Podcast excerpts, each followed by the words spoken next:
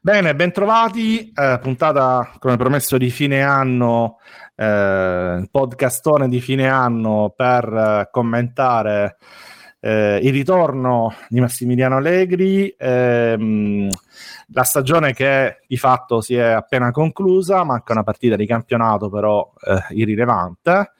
Eh, io sono Antonio Corsa e con me ci sono per la puntata di questa sera eh, Matteo Bleve. Ciao Matteo. Ciao a tutti, buonasera. Matteo, preparatore atletico, eh, laureato in scienze motorie, ci parlerà degli aspetti legati appunto alla preparazione atletica. Poi c'è Luca Natalizzi. Ciao Luca. Ciao a tutti, buonasera. Allenatore, neo allenatore, UEFA C e match analyst della Six. Complimenti Luca, eh, ti devo chiamare mister. sì, va bene, grazie. Mister Natalizzi. Eh, un altro mister qui abbiamo eh, per la prima volta con noi, mi fa molto piacere, eh, Salvatore Reale, dirigente allenatore e coordinatore tecnico di Ajax Academy Italia ed Arsenal Soccer School, quindi eh, lo, lo salutiamo. Ciao Salvatore. Ciao a tutti, grazie Antonio per questo invito. Poi c'è Jacopo Azzolini, Ciao Jacopo, già conoscete. Ciao Antonio, un saluto a tutti.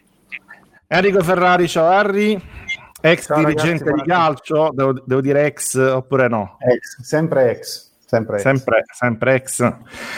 Ciao Henry, eh, Willy Signori da Juventus, giusto? Sì, eh, il meno titolato a parlare, tra l'altro, di tutti. Ovviamente almeno di là a parlare, quindi cominciamo da te. Eh, quindi eh, cominciamo a parlare della stagione, eh, della stagione che è appena terminata. Io ti chiedo subito una domanda facile: secondo te è stata una stagione di transizione oppure di un fallimento? Bene, grazie per l'invito. Io posso lasciare subito quindi la trasmissione. Eh? Allora, va bene. Ti ringrazio per la domanda facile con cui rompiamo il ghiaccio immediatamente. Perciò, ciao Antonio, ciao a tutti. Eh, per me è stata una stagione di transizione fallimentare. Va bene? Cioè, ecco. io non so se nelle premesse fosse, eh, dovesse essere una stagione di, di transizione. Di solito, però, un eh, una transizione indica un, un, passaggio da un punto A ad un punto B. Noi sapevamo dove, eh, dove eravamo un anno fa, non credo perché un anno fa, oggi è il 17, credo che proprio un anno fa, il 17 maggio dell'anno scorso, probabilmente veniva eh, nominato Allegri o qualche giorno, qualche giorno dopo, siamo vicini ai 12 mesi di, di nomina di Allegri, quindi sapevamo da dove partivamo due coppe eh, e un quarto posto preso per i capelli. E, mh, mm, non credo che fosse questo l'obiettivo di ritrovarsi allo stesso posto in classifica dopo un anno senza le due coppe, pur giocando le due finali. Eh, non credo che fosse questo il percorso in mente della società. Non credo che eh, la società, l'impressione mia è che avesse, sentisse il bisogno di fare questa transizione, ma ritenesse la, la Rosa in grado di poter fare un, un percorso diverso. E, e, in realtà il percorso è stato più negativo, almeno dal, dal, mio punto di vista, rispetto, è stato peggiore rispetto a, quello dell'anno scorso, non solo per i risultati, ma anche per quello che abbiamo visto. Poi magari i motivi li, li esamineremo ma a me pare, prima di eh, addentrarci poi con le analisi, che mh, la stagione bianconera sia iniziata con uno shock, uno shock forte dovuto a una partenza mh, eh, senza usare mezzi termini, la, la, peggiore partenza dagli anni 60 in poi. Eh, noi dopo quattro partite eh, avevamo già un ritardo importante e, e quell'obiettivo che era stato sbandierato eh, durante la prestagione, ovvero lo scudetto, mh, dopo quella partenza è stato immediatamente rivisto in eh, una delle prime quattro posizioni da raggiungere. Eh, questo secondo me ha condizionato molto la stagione, il resto della stagione, perché eh, di fatto le tue ambizioni eh, iniziali sono durate meno di un mese. Eh, ovviamente c'è, eh, come fattore importante di questo mese e dei successivi la cessione di Cristiano Ronaldo avvenuta a 3-4 giorni dalla fine del calciomercato, sostituito con Moisken che per me è un giocatore che ehm, è stato troppo criticato, ma eh, ne sponsorizzava, ne continua a sponsorizzare l'acquisto in quanto club trained, no? quindi un giocatore al di fuori delle liste cresciuto dal club e quindi un valore aggiunto. Ovviamente, se poi tutto il peso dell'attacco deve, risa- eh, deve risiedere su di lui eh, e viene, deve essere considerato come il sostituto di Ronaldo, eh, ma questo avrebbe schiacciato probabilmente ehm, il 95% degli attaccanti della Serie A, figuriamoci un, un 21enne. Ehm, e quindi, eh, dicevo, c'è stato sicuramente l'impatto iniziale della cessione di Ronaldo. Secondo Allegri è stato un impatto anche, eh, se non soprattutto emotivo, perché ha lasciato il gruppo. Ehm, ecco, io su questo non sarei tanto, ehm, come dire, incline a giustificare più di tanto. Era noto, risaputo da eh, insider, da giornalisti, qua, come eh, Ronaldo comunque avesse già ampiamente comunicato l'intenzione di voler lasciare il club, semmai si è protratto un po' troppo oltre. Ci si aspettava tutti che lo facesse prima, è stato scioccante vederlo iniziare la stagione e poi andarsene, questo sì, ma in assoluto uno shock, l'addio di Ronaldo non può esserlo. Eh, Ovviamente, al di là dello shock emotivo, c'è un fatto anche tecnico no? di non avere un giocatore così determinante in rosa e sicuramente inizialmente ha spostato gli equilibri. Tant'è vero che poi la Juventus è andato a riparare, tra virgolette, a gennaio acquistando il vero sostituto di Ronaldo che è stato Vlaovic. Ma allora vi chiedo eh, che tipo di eh, partenza è stata, che tipo di shock, a che cosa è stato realmente dovuto al di là dell'emotività, insomma, che possiamo anche prendere in considerazione. Henry, che ne pensi tu? Io direi che è stata una partenza più che una partenza di una squadra impreparata, la Juve era impreparata al calcio che si è trovata ad affrontare eh, come avversari. Questa è secondo me la verità perché ce la dobbiamo dire fuori dai denti. La Juve era impreparata, impreparata ad affrontare un Udinese che non si arrende sul 2-0, ti viene ad attaccare e non aspetta che tu palleggi, un Sassuolo che non ci sta a perdere eh, in nessun modo e fino al 95esimo attacca con 5 giocatori in area di rigore e, e, e, sono state così tutte le partite. Una Juve impreparata agli avversari. Per me l'inizio è stato questo, anche abbastanza prevedibile probabilmente, ma l'inizio è stato questo. Luca, neo allenatore, che ci dici? Eh, che ovviamente, come ha detto Harry, come hai detto tu, Antonio, è innegabile mh, mm, lo shock iniziale, ma eh, una società, un allenatore di questo livello, ovviamente eh, devono avere dentro già un, un piano B per poter eh, diciamo ripartire ed essere organizzati sia per quanto riguarda la, la partenza di Ronaldo ma sia anche per eh, far fronte, qui parlo di Allegri, a una Serie A diversa mh, da quella che, che, aveva lasciato. A me è sembrato eh, invece voler iniziare da quello che eh, c'era stato qualche anno prima e più che Ronaldo secondo me è stato questo eh, lo shock. Cioè nel senso che ha dovuto prima eh, fare un, un, paio di mesi di rodaggio e poi iniziare a, mm, a diffondere quello che, quello che sono, quella che è la sua visione del calcio quindi quello che è la sua visione eh, dello stare in campo, di come mantenere il gruppo, eh, di come affrontare gli avversari. Inizialmente mi è sembrata più, ha usato la parola proprio esatta, Harry, mi è sembrata proprio una, una Juve impreparata. Ecco. Bene, eh, io volevo passare ora a sentire Salvatore, visto che abbiamo, ce l'abbiamo con noi, ehm, e lo vorrei eh, coinvolgere su qualcosa. Noi ci siamo sentiti, Salvatore, l'anno scorso e io ricordo che tu eri tra quelli che ritenevano mh, il ritorno di Allegri come un fatto positivo. È anche per questo che ti abbiamo invitato, perché ci fa piacere confrontarci anche partendo magari da posizioni diverse, poi vediamo se ci allineiamo. Ehm, cosa ti eh, aspettavi dalla firma di, di Allegri e cosa eh, secondo te ha funzionato e cosa non ha funzionato all'interno di una stagione. Mm, cosa ha portato, insomma, Allegri come valore aggiunto rispetto a Pirlo? Allora, anch'io da tifoso sono deluso e speravo che andasse meglio, ovviamente, perché da tifoso sono contento solo quando vinco. Però mi ritengo anche una persona ottimista eh, per natura, mi piace osservare, cercare sempre di vedere qualcosa di costruttivo anche nelle peggiori delle situazioni. Um, Allegri, secondo me, e è quello che mi aspettavo l'anno scorso, ha portato esperienza. Um, sembra una risposta banale e scontata, vista la differenza di carriera tra i due, ma richiude tanto altro e credo che sia anche quello che aveva fatto scegliere il club un anno fa.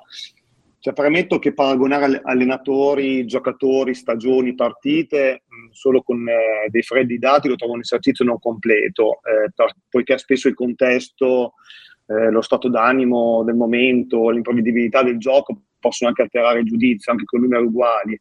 Perché sì, è vero che l'anno scorso Pirlo ha vinto due coppe, è arrivato in Champions, ma la Supercoppa è una gara unica, quasi quanto la Coppa Italia, perché è un torneo serio dalle semifinali in poi.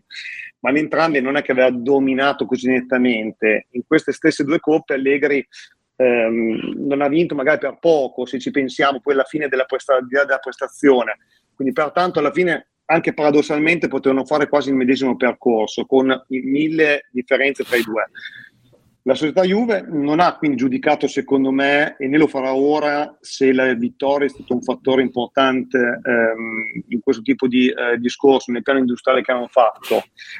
Quello che Pirlo credo non trasmettesse all'interno e anche all'esterno era magari eh, della solidità, concretezza, quelle certezze di gestione eh, tipiche da, da società Juventus, alle quali se ci pensiamo eh, da sempre siamo stati abituati, che ci hanno anche garantito che eh, giocando male la partita in qualche modo è ottenuto.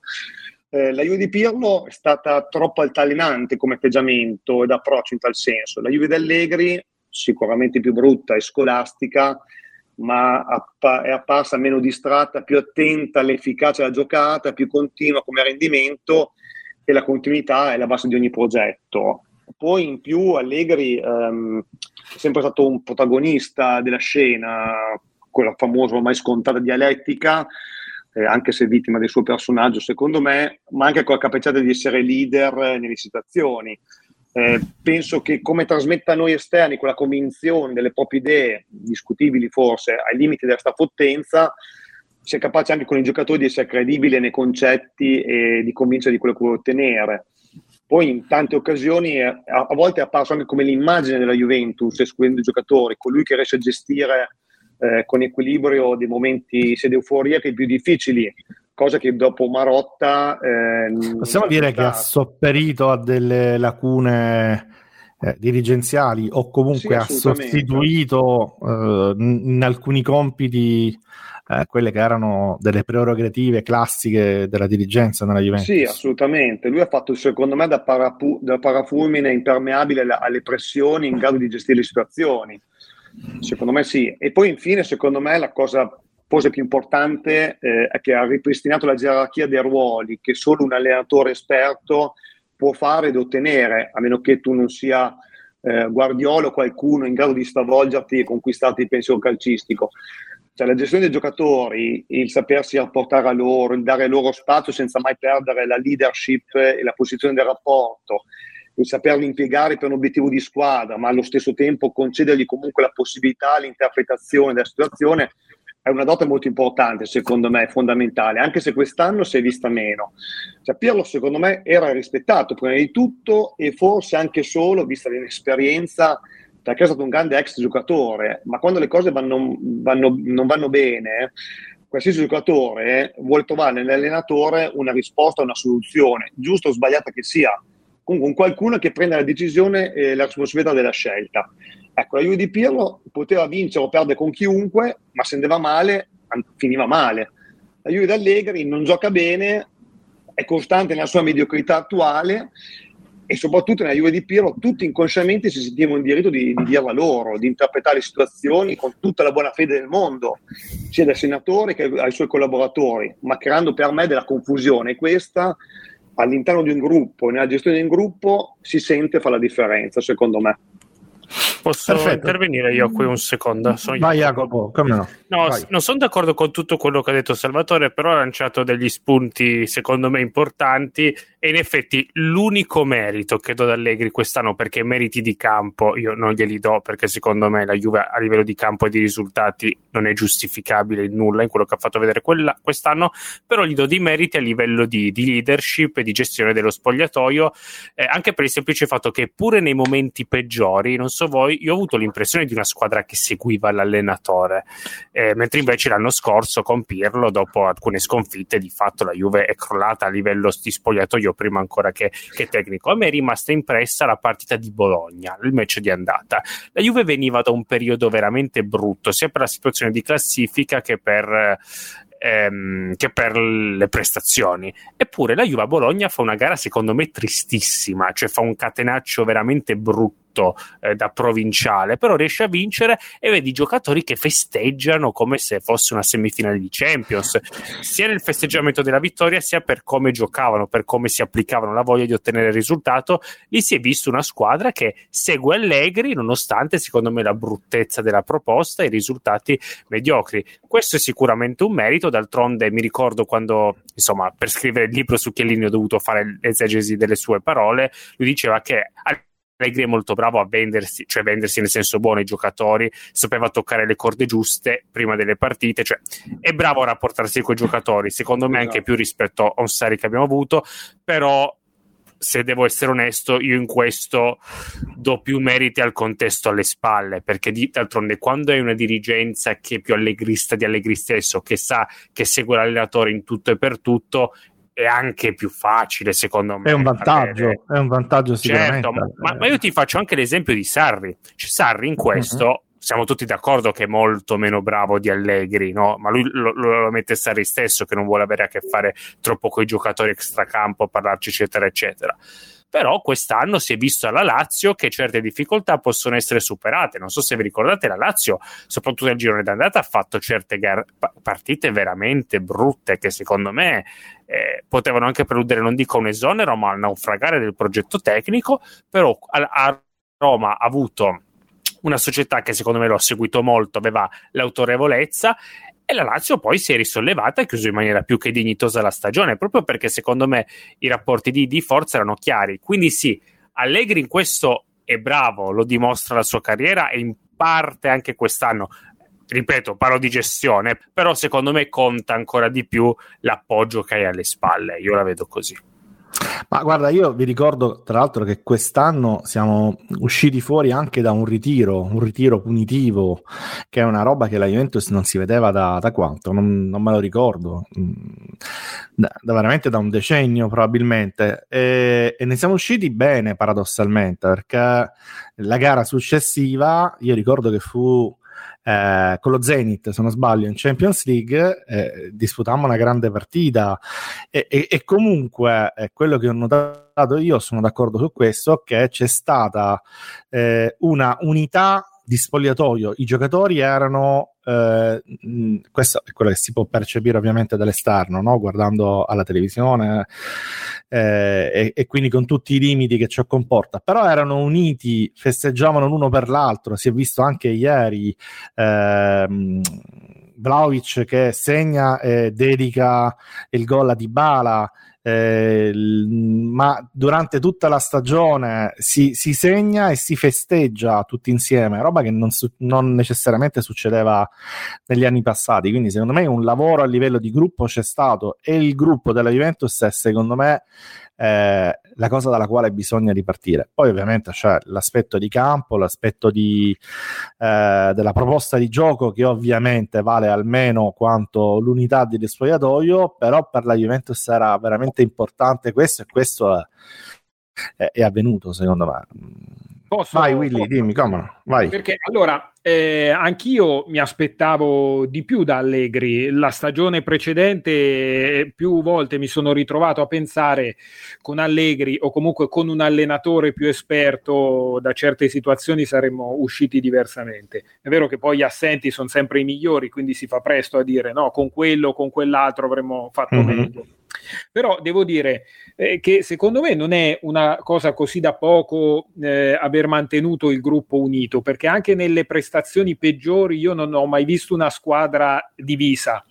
Ho sempre visto una squadra che remava dalla stessa parte e questo secondo me è, è un valore e non è una cosa così, diffi- così facile da, da, raggiungere. Perché a volte... Allora, Willy, hai, hai, fatto un ottimo intervento, ma ora come punizione ti devo fare la domanda difficile. Va bene. Eh, io sono completamente d'accordo con quello che stai dicendo. Eh, secondo me, no, no, sono d'accordo. Que- secondo me, molto eh, della credibilità è data anche dal fatto di avere un contratto di quattro anni e una dirigenza che è, è disposta a difenderti, ma veramente anche con i fatti. E quindi, quanto secondo te ha inciso eh, nei due anni precedenti, eh, anche tre volendo, il fatto di non avere una dirigenza eh, totalmente allineata e compatta nei confronti di un allenatore e quanto si è sentito e quanto ha tolto credibilità, oppure se secondo te cioè, non erano adatti eh, al momento giusto, al posto giusto agli allenatori che hanno preceduto Allegri. Ma eh, rispondendo alla parte finale della domanda, cioè ogni, ogni, persona anche nel contesto lavorativo eh, si adatta ad un ambiente che trova, quindi a, a, volte semplicemente non è che non sei capace te, ma non, non sei adatto a quell'ambiente. Sicuramente eh, il, il, contratto che ha Allegri eh, è, una, è una dimostrazione di, di, di autorità. N- nessuno mette in discussione l'autorità di uno a cui è stato fatto un contratto di quattro anni. In generale, quando un contratto di quattro anni non è una, una cosa che capita molto spesso, e questo può aver influito non tanto la lunghezza del contratto, ma il fatto di sapere che i giocatori potessero avere voce in capitolo con le loro prestazioni, con, con il loro modo di, di, comportarsi, di vivere la squadra, avessero anche peso poi su un'eventuale riconferma sia di Sarri che di Pirlo, che a quanto pare non avevano propriamente lo spogliatoio in mano, ma probabilmente anche perché il gruppo sapeva di avere un peso diverso No, e, e, e, il, gio- il, gioco di forza era, era, differente rispetto a quello che, che, hanno con Allegri, un gioco di forza che Allegri si è conquistato con, con le vittorie passate, anche se poi ovviamente la valutazione si fa su, sul presente, però quando mi dite cioè cosa ha portato Allegri, io però vi chiedo anche cosa gli ha dato la Juve, perché voi prima avete parlato di, di Ronaldo, eh, esatto, sì, sì. buttandomelo un po' via, cioè è vero che Ronaldo non era tutto, però Ronaldo un anno fa, inizio maggio, ti salva una partita a, a Udine, eh, praticamente da solo o quasi. E quello che ha tolto Ronaldo, ora io non voglio dire ti ha tolto 30 gol e co- con quei 30 gol dove saresti oggi, perché è un discorso che, che non esiste, eh, è, è, sbagliato secondo me, però eh, io quello che realisticamente 15, è... dai, realisticamente eh, ecco, quest'anno 15. Ciao, però, 15. Però, però averti risolto qualche partita, qualche situazione, perché anche l'anno scorso e anche l'anno di Sarri, talvolta Ronaldo ti risolveva delle situazioni complicate e dandoti quel punto o quei due punti in più che ti permettevano di affrontare il resto della stagione o la partita successiva con più calma, mentre quest'anno noi praticamente dopo la Juve, dopo quattro giornate si è ritrovata a dieci punti dalle prime, quasi con il quarto posto molto distante, non parliamo del, del, del primo. E eh, io vi chiedo se voi foste stati l'allenatore del, della Juve, come avreste giocato dal 29 agosto in poi? Perché. Allora, questa la chiediamo subito, subito a, a, Luca. Jacopo, ti faccio parlare subito. Eh. Eh, io volevo dire una cosa, però, eh, su, sempre su Ronaldo. Io sono d'accordo, è innegabile, l'ho detto prima, lo ripeto, è veramente stupido eh, contestare la bravura di Ronaldo, l'impatto che avrebbe avuto sulle partite Ronaldo. Avere Ronaldo in squadra è sempre una cosa che vorrebbero tutti. Però la Juventus c'era una, una, situazione secondo me particolare, cioè il Ronaldo della Juventus era un Ronaldo che non faceva la differenza. Non personalmente, perché per carità, eh, credo che venisse da una stagione da 35-36 gol, quindi eh, la, la faceva la differenza segnando, ma nel senso che la Juventus non era eh, ad un Ronaldo dall'essere una squadra fortissima, una squadra in grado di vincere qualche cosa. Eh, eh, era in, un grande Ronaldo in una squadra a quarto posto.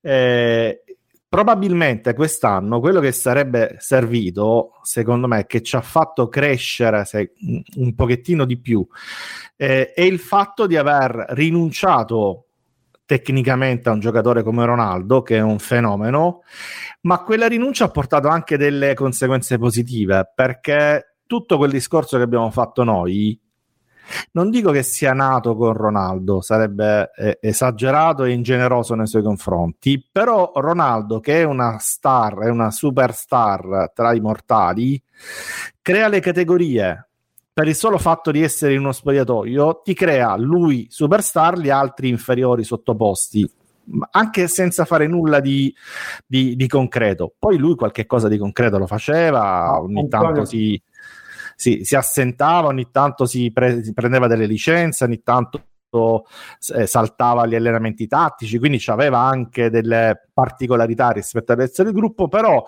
aver eliminato diciamo, questa fonte di disparità di trattamento che non siamo stati in grado di gestire ehm, perché ha portato poi, ripeto, i, i, capitani della Juventus, Bonucci e Chiellini, a chiedere pubblicamente ripristino delle regole, eh, di riformare di nuovo una squadra, eccetera. Questo può, può aver aiutato, può aver eh, ricompattato, hai, hai, perso molto dal punto di vista del campo e hai acquistato tanto dal punto di vista dello spogliatoio. Dimmi, eh, Henry e poi Jacopo voleva parlare, credo. Ah, vabbè, cioè fai parlare Jacopo. Se non, non si stava intervenendo... No, allora, prima di tutto una, una premessa, cioè nel senso, eh, la, la, Juve l'anno scorso ha sfiorato 80 punti, ha vinto due trofei comunque, però eh, ha bocciato Pirlo, ha preso un allenatore pagandolo quattro volte quello che dava Pirlo, quindi cioè, si aspettava ovviamente eh, qualcosa in più per quanto riguarda sia i risultati che la valorizzazione dei giocatori, che non è avvenuta, perché eh, a volte il vincere o il perdere è frutto di casualità e non dipende totalmente dall'allenatore non competere mai per lo scudetto dipende dall'allenatore, soprattutto in una serie A abbastanza mediocre per quanto riguarda la vetta della classifica e soprattutto il fallimento, cioè, o, o, meglio, quello che mi ha deluso è che non c'è un singolo giocatore che si può dire eh, sia stato eh, valorizzato. Cioè, eh, dove, secondo me l'annata di Allegri e l'annata degli allenatori bravi qual è? Cioè, che arrivi a fine stagione e capisci qual è il progetto tecnico, quali sono i giocatori da Juve e quali non lo sono. Cioè, io non so voi, ho ancora più confusione rispetto a prima. Cioè, perché voglio dire, non c'è stato un contesto che abbia aiutato i giocatori. Io penso a Locatelli, che è arrivato qui come uno dei calciatori più tecnici della Serie A, uno di quelli che faceva più tocchi, più passaggi. Cioè, è diventato un mediano eh, difensivo praticamente, cioè non si è mai creato un contesto per far emergere il talento. Prima eh, si, si, citava anche Morata, prima, dopo la di Ronaldo ha fatto il centravanti, Allegri ha detto che è stato costretto a giocare mesi fuori ruolo, ma non è che ti prescrive il dottore di utilizzare Morata a spalle alla porta, lontanissimo, come pulisci i palloni, cioè una qualcosa che ha sempre fatto poco in carriera, Allegri glielo ha chiesto sistematicamente, un po' violentando le sue eh, caratteristiche Ecco, quindi rispondendo alla domanda di Willy, mi sarei aspettato che Allegri rimanesse fedele al nome che si era costruito, un allenatore senza pregiudizi tattici che si adattasse eh, alle caratteristiche dei giocatori. Cioè, a me sembra invece che Allegri si sia dimostrato molto più dogmatico eh, degli allenatori che spesso insulta, cioè lui dice di voler essere pratico, eccetera, eccetera. A me non è parso pratico perché non è riuscito ad assecondare le caratteristiche dei giocatori a disposizione, anzi, secondo me, le ha messe costantemente in imbarazzo e in difficoltà. E infatti, a differenza del Milan, dell'Inter o anche di altre squadre in cui l'allenatore è stato un valore aggiunto che ha con- permesso al talento di, am- di emergere, Allegri non ha fatto nulla di tutto questo. Abbiamo un punto in scaletta che è proprio come è cambiata la Juve senza Vlaovic e con Vlaovic, quindi senza eh, un centravanti o con un centravanti. Luca, ci puoi rispondere tu come eh, avresti eh, fatto giocare tu la Juventus senza Ronaldo, come si poteva no?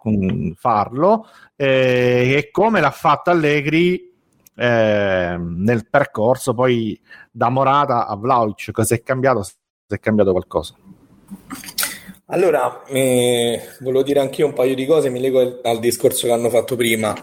Eh, innanzitutto il Ronaldo attuale, secondo me, qualcosa ti dà e qualcosa ti toglie nel senso che... Eh, Dal punto di vista tattico, dici, giusto?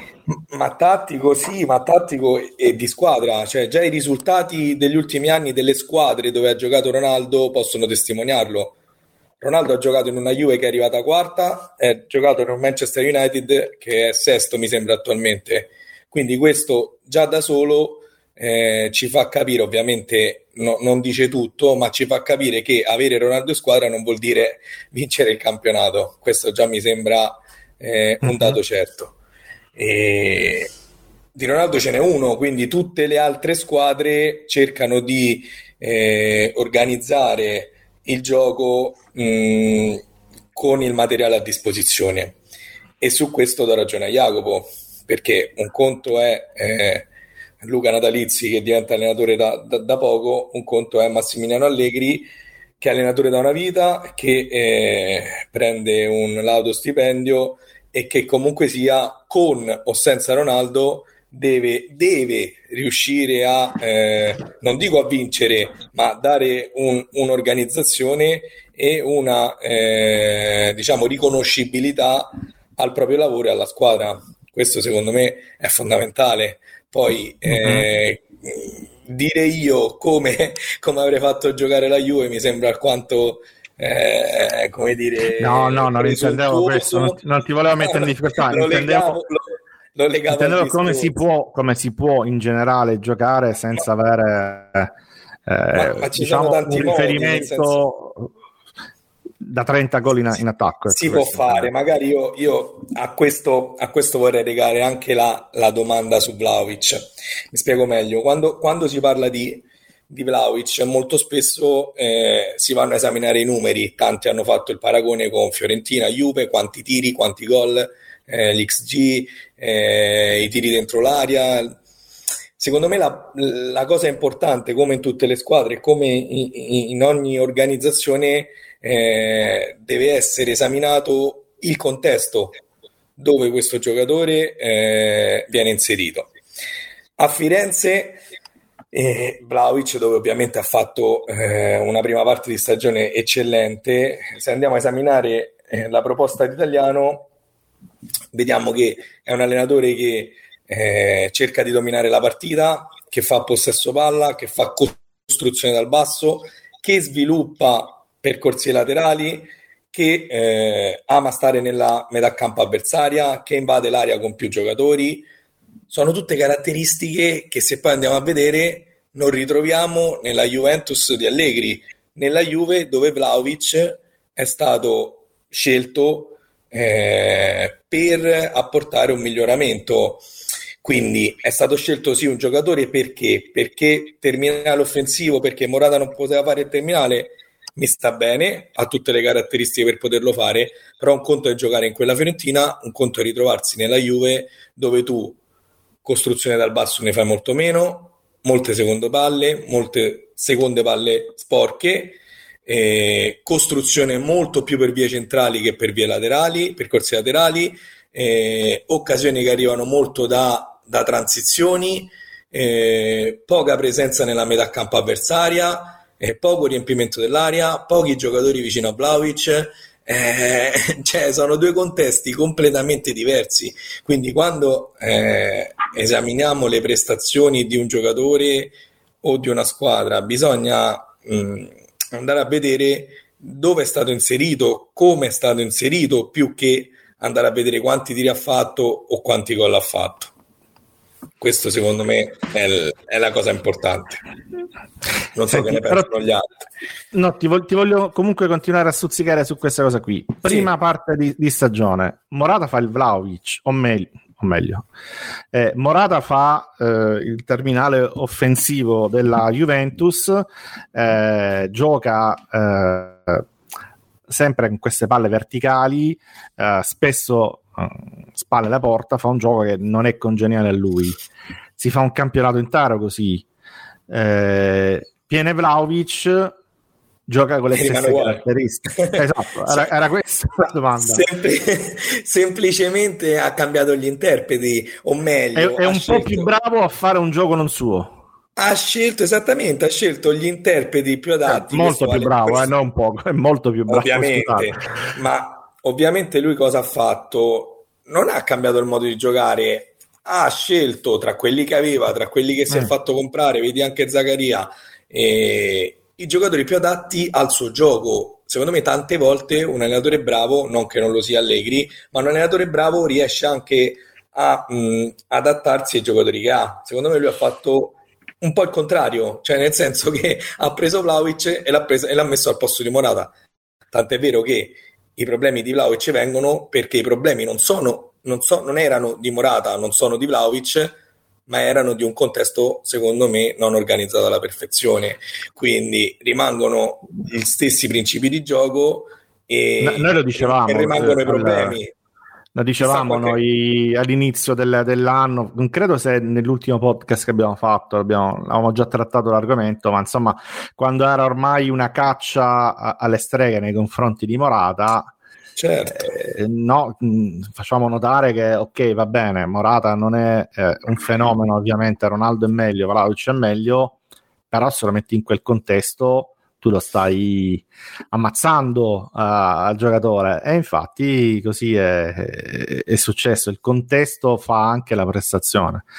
Ehm, volevo chiedere ora coinvolgo Salvatore eh, invece sempre per quanto riguarda l'attacco così poi possiamo fare se volete una discussione su questo eh, la Juventus ha segnato eh, fino ad ora in 37 partite 57 gol 57 gol sono pochi, sono Luigi Del Neri pochi, eh, trattino, come dicono gli americani. Cioè, eh, non facevamo una, una, performance del genere veramente dai tempi di, di Del Neri. Eh, anche lui ne fece 57, Ferrara 55.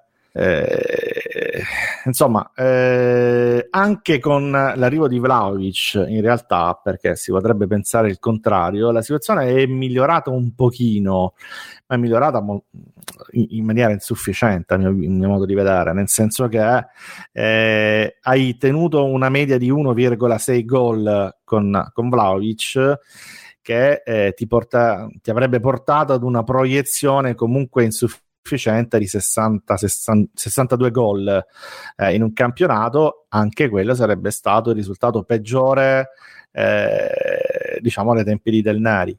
Mm, colpa dei giocatori che non sono bravi, che sbagliano le occasioni, colpa del, dei trequartisti che mancano, colpa di, di che cosa secondo te, Salvatore? Ma allora, avere la ricetta vincente sarebbe, sarebbe una bella risposta. No, allora io. Eh, ma io le faccio che... difficili per questo. Eh, no? Infatti, infatti. Allora, ovviamente. Poi mi devi anche dire come si fa a segnarne di più, eh? Ecco, infatti, buono, sempre, sempre, sempre una domanda difficile. Allora, no, io sono ovviamente d'accordo con quello che ha detto poco fa Luca, nel senso che il contesto è anche fondamentale, non solo per un giocatore, ma per l'intera squadra, per riuscire a segnare un po' di più. Ehm, è comunque, secondo me, un, un concetto eh, complesso perché sì, c'è sicuramente un impianto tattico, un atteggiamento, una mentalità, un approccio che ti porta a, a essere più offensivo, comunque a tirare più volte in porta. Eh, c'è sicuramente ehm, un limite degli attaccanti, perché comunque mi ricordo quest'anno, ma tantissimi gol sbagliati, ma anche in modo a volte clamoroso, sinceramente. Quindi sicuramente avere degli, degli, mh, mm, degli esecutori o comunque degli specialisti eh, del tiro sicuramente aiuta. Ecco, noi se pensiamo i nostri attaccanti non sono proprio degli specialisti del tiro, a parte appunto Vlaovic che è appena arrivato, che però anche lui spesso ehm, non effettua ancora la scelta giusta eh, nel concludere verso la porta. Ecco, secondo me lo è di Bala, lo era Ronaldo. Era un piede Vlaovic. Sì, esatto. Cioè, uno come Vlaovic è ancora giovane, ha margini importantissimi di, eh, di crescita però secondo me deve ancora migliorare in, quella, in quell'efficacia di esecuzione importante. Eh, dicevo prima, lo era di Vale, perché Di Vale spesso centra la porta rispetto a tanti altri. Non lo è Ken, che sbaglia tantissimi gol, non lo è Morata, sicuramente, che tanti, sbaglia tanti gol. Quindi sicuramente i giocatori ehm, hanno fatto tanti errori. Eh, le caratteristiche dei giocatori, perché comunque anche la Juve, al di là di quello che dicono, eh, che ha detto Allegri, che questi giocatori, questi hanno in dote X gol, insomma, mh, mm, non è che mi ricordo che Rabiot anche nella sua no, carriera sia, sia, stato un cannoniere, assolutamente, più di 3-4 gol a stagione non credo che abbia mai fatto. Sì, McKenny potrebbe averlo come caratteristiche, però non è il centrocampista eh, su Rabiot ce, ce lo siamo immaginato eh, rifinitore da, e bomber da 10 gol e ce lo siamo ritrovato che ah forse è più bravo a difendere ma va. Sì anche secondo me Ehm, no, stavo dicendo, ehm, centrocampisti che fanno gol, eh, la Juve, al di là di quello che dice Allegri, non ne ha, eh, sì. anche se qualcuno può assicurarne qualcuno. I centrocampisti che segnano, la mia testa, sono eh, il Lampard dei tempi d'oro, il Gerrard, il Milinkovic, il Milinkovic Savic che comunque anche ieri ha raggiunto i 12 gol se non ricordo male, quindi quelli sono i centrocampisti che segnano. Quindi sicuramente eh, per migliorare questo tipo di, uh, di dato servono i giocatori che hanno nelle corde, ma veramente delle qualità di esecutori importanti. È ovvio che anche il contesto, come diceva prima Luca, è fondamentale, quindi più creo situazioni nel quali sono vicino alla porta avversaria, eh, più ho possibilità di uh, far sì che i miei giocatori, i miei stoccatori eh, facciano gol. È ovvio che se io eh, recupero il pallone, eh, lo butto a Vlaovic davanti e poi non risalgo quella squadra, ovvio che eh, lui da solo non può fare tutto, non può riuscire a tirare. Quindi ecco, potrebbe anche essere interessante vedere dove la Juve stanziona con, um, con la squadra, come baricentro, dove eh, sviluppa maggiormente azioni, dove le crea, come le crea, insomma, una, un, creare un contesto nel quale i nostri migliori giocatori arrivano al tiro facilmente, cosa che non avviene mai non avviene mai. Eh. Cioè, vedo pochi tiri, poche situazioni pulite nelle quali eh. i giocatori possono tirare. Ma, cosa infatti... sbuffi, Jacopo? Cosa sbuffi? No, no, no, ma infatti i problemi della Juve, secondo me, non sono nella finalizzazione. Cioè, la Juve non è una squadra bellissima che, che, che da tanto e spreca. Cioè, la Juve è proprio una squadra che ha, che ha diciamo abbiamo anche quelli, va? Abbiamo anche quelli. Mm.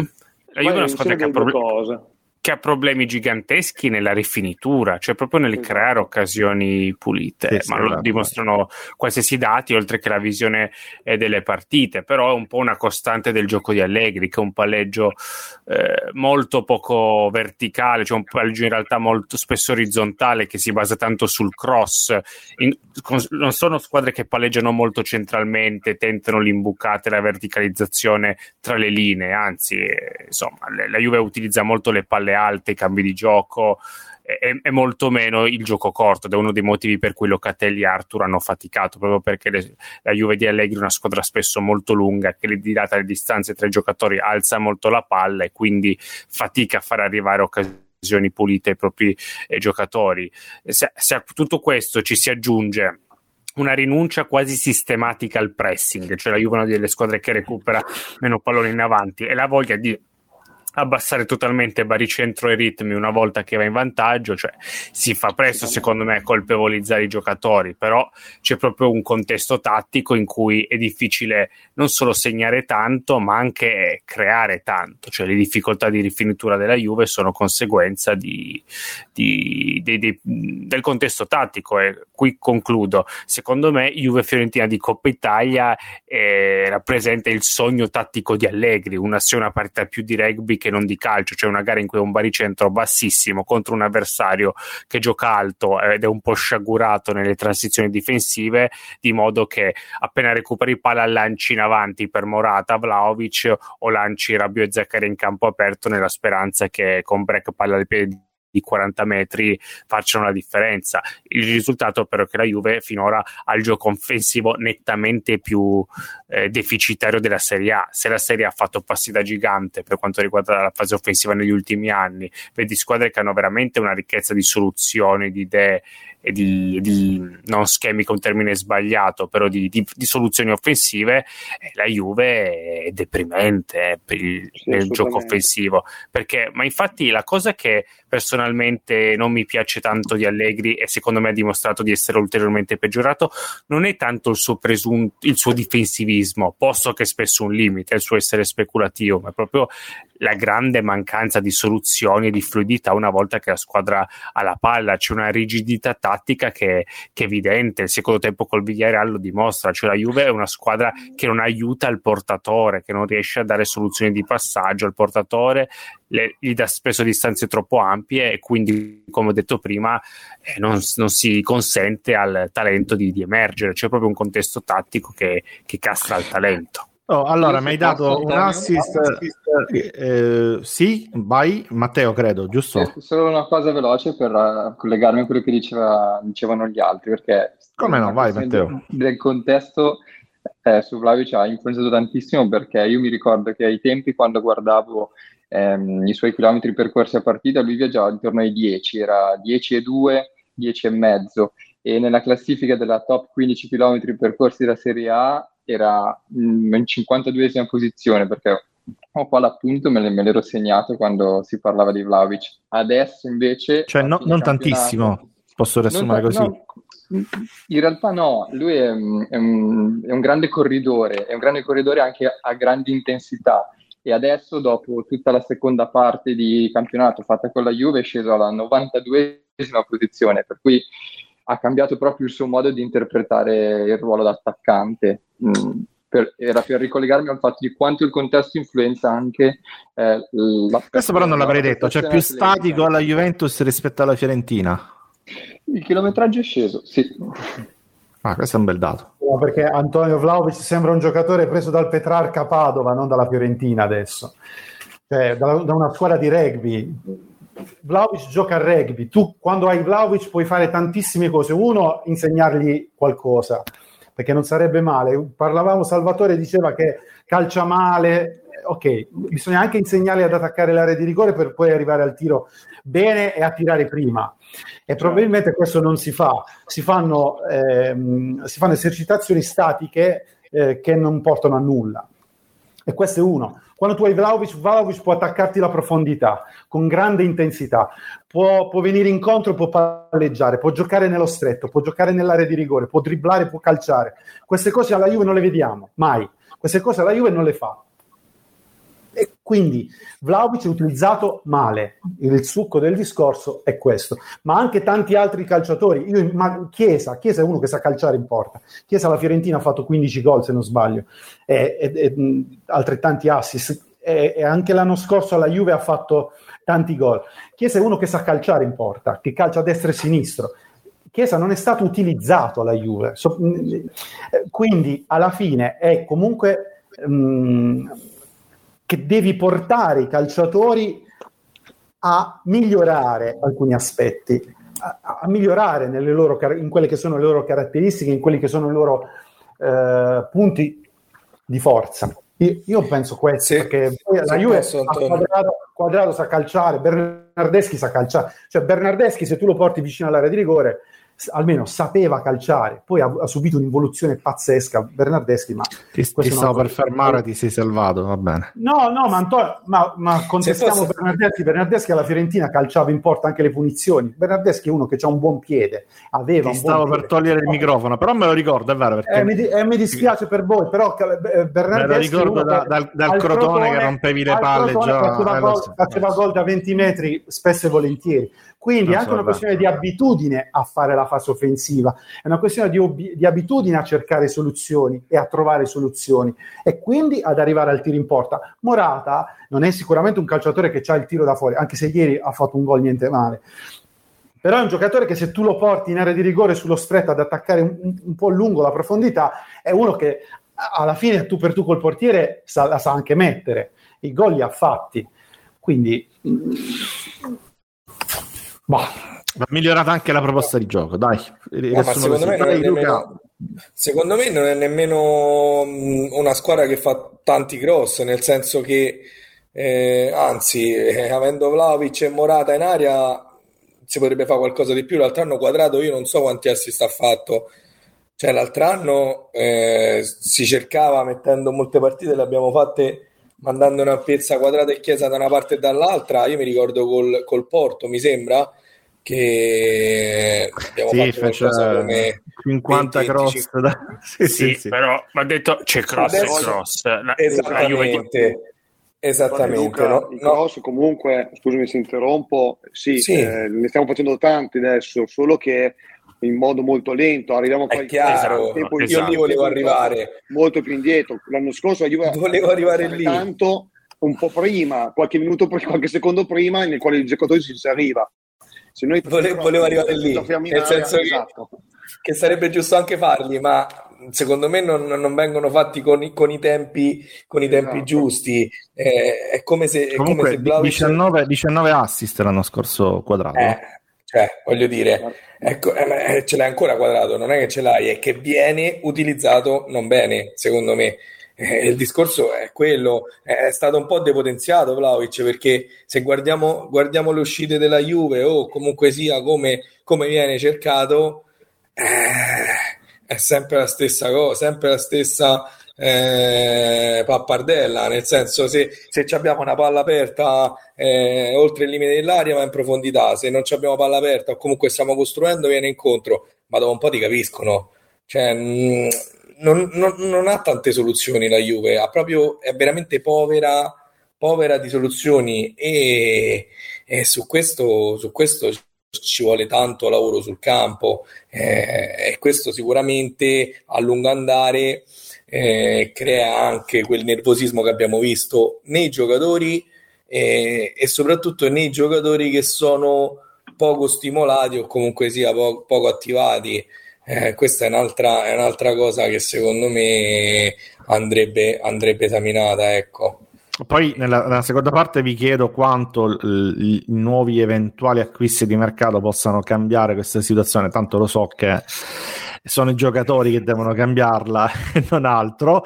Però se, vorrei restare sempre con te, Luca. E, e invece di abbiamo parlato dell'attacco, quindi eh, è chiaro il vostro, il vostro pensiero. La difesa, invece, eh, ovviamente. Eh, abbiamo letto tutti quanto eh, la solidità, no? ha parlato così Andrea Agnelli, la solidità ritrovata eh, dalla Juventus eh, con riferimento abbastanza esplicito alla difesa eh, al fatto di subire meno gol, eccetera, ehm, è uno degli aspetti che è stato più lodato, diciamo così, della, della stagione della Juventus eh, e della proposta di Allegri. Eh, a parte il fatto che io vi dico un dato, ve la butto lì, eh, la Juventus per la prima volta nei tempi di Del Nari, ho, ho, ho scritto un articolo che credo di pubblicare a breve e ho nominato Del Nari nove volte, non è un buon segno. Però eh, la Juventus dai tempi di Del Nari per la prima volta non ha una delle migliori tre difese del campionato. Ha sempre avuto più o meno la prima, a volte la seconda, pochissime volte la terza, quest'anno la quarta. E, insomma, c'hai anche Delict, Bonucci e Chiellini. Eh, Diciamo che l'hai registrata mh, perché nella seconda parte di stagione hai, eh, effettivamente avuto una serie, eh, quella che ti ha portato no, poi al quarto posto e a consolidare il quarto posto in cui tu hai effettivamente subito poco, pochi gol. Però quanto ci è costata? Questa è la domanda perché ok, hai, eh, eh, diciamo che hai ritrovato una solidità difensiva che va al di là dei numeri, eh, ma a livello di campo, a livello tattico, cosa hai sacrificato per ritrovare questa, questa difesa? Eh, allora, la risposta sta un po', un po', nella domanda. Mi spiego meglio, nel, nel calcio attuale già separare le due fasi è secondo me sbagliato, o meglio, un calcio fatto sempre più, soprattutto in altri campionati, perché in Italia ancora si vede molto eh, separata la fase difensiva da quella offensiva, però in un calcio eh, fatto sempre più di transizioni difensive e offensive, secondo me già il fatto stesso di eh, dover separare le fasi mh, mm, è già un punto di partenza sbagliato. Che vuol dire? Vuol dire che eh, il fatto stesso di eh, tenere, e rispondo alla domanda, quindi cosa sacrifichi, il fatto stesso di tenere una linea, e questo ovviamente è il marchio di fabbrica eh, di, di Allegri, e purtroppo non, non, non, l'ha cambiato, non l'ha cambiato eh, quest'anno, ma non l'ha cambiato neanche andando avanti con, eh, con le partite. Il fatto stesso di tenere una linea bassa eh, ovviamente ha tolto molto alla fase di possesso perché un conto è eh, recuperare palla in zone più avanzate e un conto è eh, farlo eh, in una zona di campo più bassa. Questo mi riallaccio però eh, alle caratteristiche dei giocatori.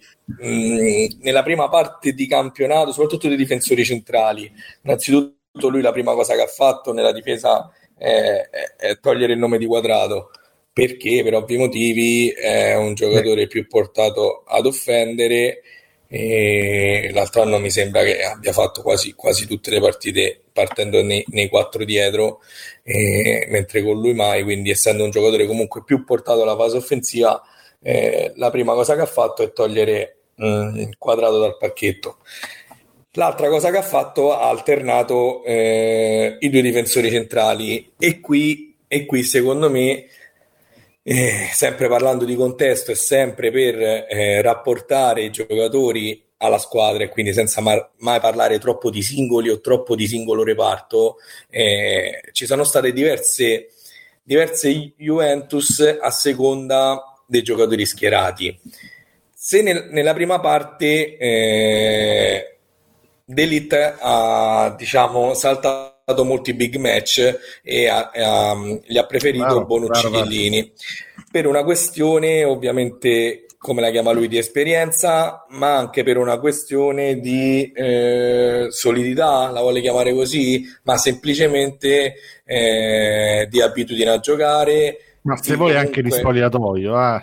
di spogliatoio ma c'è anche un motivo di campo perché comunque ha cercato di eh, interpretare la partita tenendo sempre sta linea bassa, cercando le ripartenze, comunque sia coprendo molto più gli spazi e, e ok. Andando avanti, andando avanti, diciamo che la coppia che abbiamo visto più di frequente è stata Bonucci d'Elite, che è una coppia dove uno è più portato a difendere in avanti, l'altro è più portato a, a coprire gli spazi, una coppia che mh, mm, diciamo eh, sì, una coppia complementare che però a mio avviso è, è una sorta, una sorta eh, di via di mezzo. Secondo me la Juve migliore l'abbiamo vista e questo perché ha condizionato l'intera squadra e l'intero modo soprattutto di fare eh, pressione eh, ovviamente alta è quando ha giocato con Chiellini d'Elite. Chiellini d'Elite perché, dai perché Chiellini ma, ma, ma semplice, è, un, è, un, è, una motivazione puramente tattica. Chiellini d'Elite sono due giocatori che, ti, che, fanno le preventive che sono bravissimi nelle preventive e che ti permettono di difendere di fare un sistema puro cioè nel senso di lasciare il centrale sinistro che vuoi da, da due anni eh. No, però, però, secondo me, se vediamo anche l'ultima partita con l'Inter, ho scritto un, un, articolo brevissimo, ma secondo me molto, molto del primo tempo della Juve è stato mh, diciamo spinto dai due centrali, soprattutto Chiellini, bravissimi a tenere la linea alta. Tenere la linea alta ti permette di fare una pressione alta, perché fare una pressione alta con una linea bassa è impossibile. Fare, per fare una pressione alta hai bisogno di difensori centrali coraggiosi, di difensori che accettano l'uno contro uno dietro. Quindi ovviamente Chiellini ed Elite sono quei giocatori che ti permettono un gioco più aggressivo, che ti permettono una riconquista più alta, che ti permettono con quelle riconquiste di andare a creare occasioni da gol. È successo con Vlaovic, è successo con Dybala dal limite, è successo perché, perché se comunque impronti quel modo di giocare è sempre un modo di difendere, ma dipende cosa vuoi fare. Cioè non vuol dire e finisco. Non vuol dire difendere in tanti, non vuol dire difendere bene, perché tante volte la Juve difende bassa e in tanti, ma non vuol dire uh-huh. difendere bene, assolutamente. Secondo me la Juve ha difeso molto meglio con l'Inter al primo tempo, difendendo molto alta, oppure come ha giocato con molte squadre, mh, Atalanta, Verona, eh, quindi squadre che vanno uomo contro uomo, la Juve si è adeguata e secondo me l'ha fatto molto bene, sempre con Chiellini ed Elite con quel tipo di squadre la Juve si è presa dei rischi perché con una squadra che va uomo contro uomo rispondi uomo contro uomo ti prendi dei rischi ma secondo me la Juve l'ha fatto abbastanza bene ne parlavamo Guerri pochi giorni fa il problema qual è? che lo riesce a fare per 20 minuti, mezz'ora, 40 minuti con l'Inter l'hai persa perché dopo un'ora ovviamente non sei abituato a fare quel tipo di calcio e non, non hai esatto. costanza questo eh, hai, hai detto Scusa se ti interrompo, perché cioè, non, è tua, non, è la tua, abitudine, non è quello che prepari, esatto, è occasionale, esatto, è una, esatto. un atteggiamento occasionale perché ancora si, vuole, si vogliono gestire le partite in, in base a, a, a, diciamo, a un'organizzazione preordinata. Cioè tu non puoi stabilire a priori che faccio 20 minuti così, poi 20 minuti sto basso, poi riattacco, poi palleggio. Perché, perché le altre squadre non te lo fanno fare più. Non te lo fanno fare più. La, allora, la partita con l'Inter, vogliamo parlare della partita con l'Inter? La partita con l'Inter, lui sbaglia la formazione iniziale, infatti prendiamo subito gol.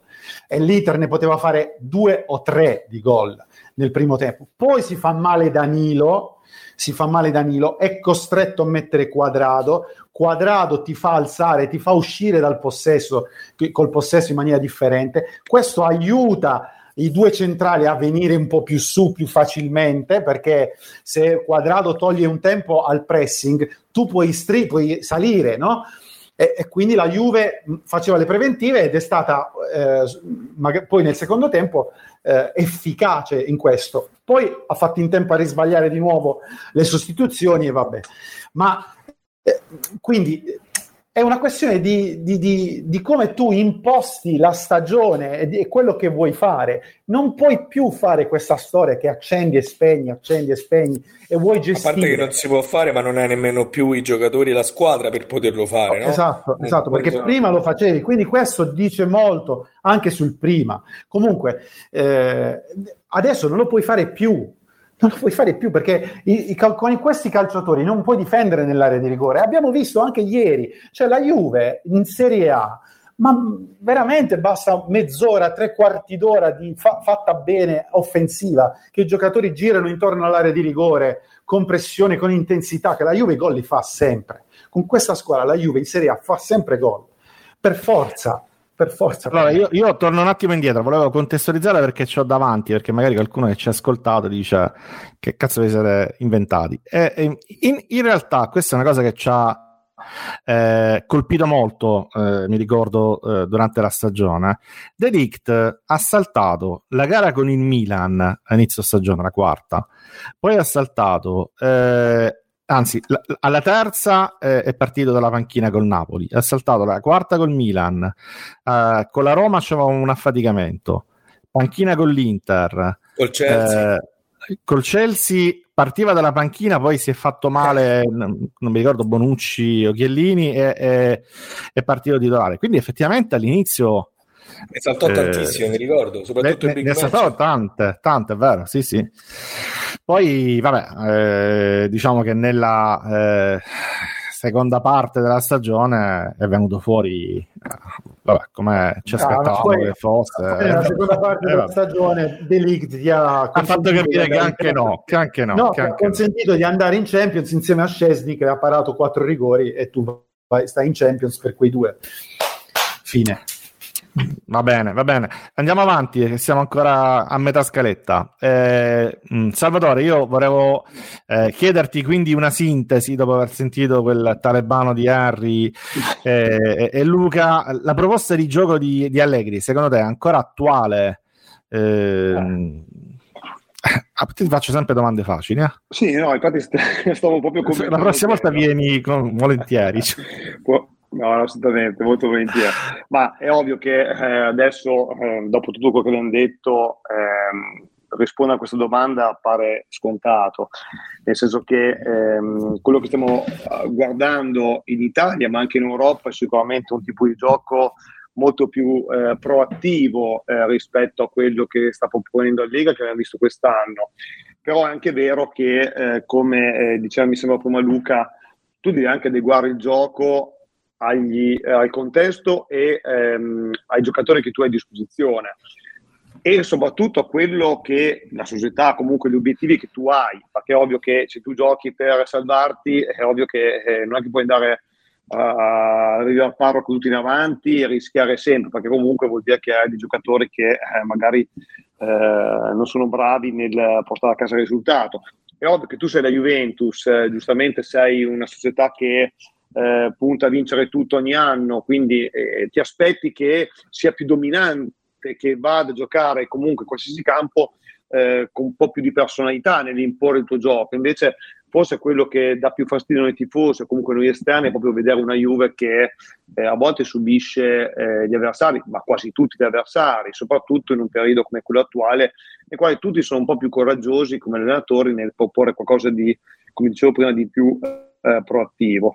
Il problema secondo me è che non è che il gioco della Juve di Allegri adesso non è attuale eh, rispetto a, a, quello che abbiamo, è che secondo me, non, come diceva prima Luca, cioè, il gioco deve essere fatto sia di difesa ma che di attacco, deve essere combinato. Il gioco di Allegri invece sembra che ehm, non abbia un minimo, un obiettivo, nel senso che ok, ci, div- ci difendiamo equilibrio bassi, ad oltranza, ricerca esatto, dell'equilibrio ad oltranza. Esatto, esatto, cioè ci difendiamo bassi perché ci difendiamo bassi perché davanti ho due giocatori velocissimi e quindi riparto in contropiede con una transizione positiva.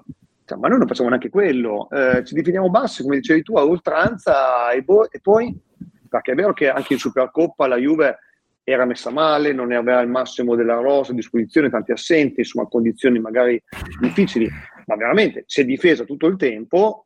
Poi, nonostante tutto, stava portando a casa anche il risultato perché se Alessandro non dormiva all'ultimo secondo, magari forse arrivava anche a rigori.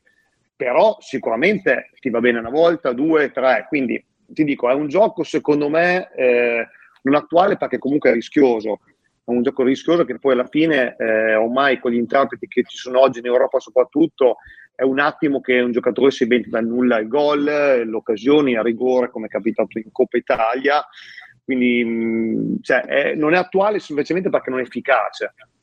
Senti, che... ma vabbè, ce, ce, l'avevo dopo in scaletta, ma non possono fartela subito la domanda. Sì. Ma quindi è, è, una questione di eh, proposta di gioco, te la faccio ancora più facile, eh, tra virgolette, ma può migliorare mettendoci Di Maria, mettendoci Pogba, mettendoci, cioè restando sempre bassi, restando, facendo una, una proposta di gioco simile, ma con interpreti diversi, ti cambia qualcosa?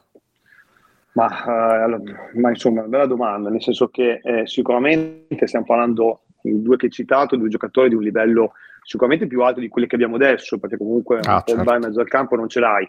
Quindi diciamo che esci fuori eh, dall'amministrazione di difesa, dopo la Pogba, sicuramente un passaggio migliore di quello che fa Rabiot, Zaccaria o qualcun altro sicuramente te lo fa.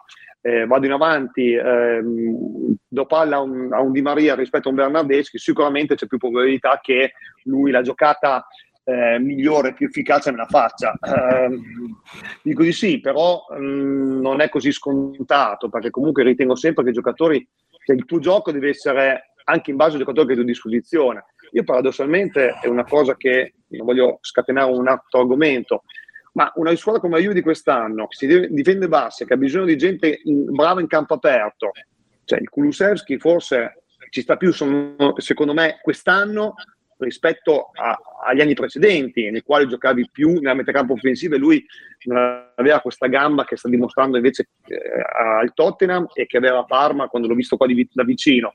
Quindi ti dico, cioè, dipende anche dal giocatore di disposizione. E secondo me questo tipo di gioco non sta favorendo la Juve perché comunque hai dei giocatori che in campo aperto sono bravi e non è un caso che il gol che ha fatto Vlaovic in Coppa Italia sia stato anche una bella ripartenza se vediamo c'è una bellissima combinazione in velocità in campo aperto, cosa che invece non facciamo mai.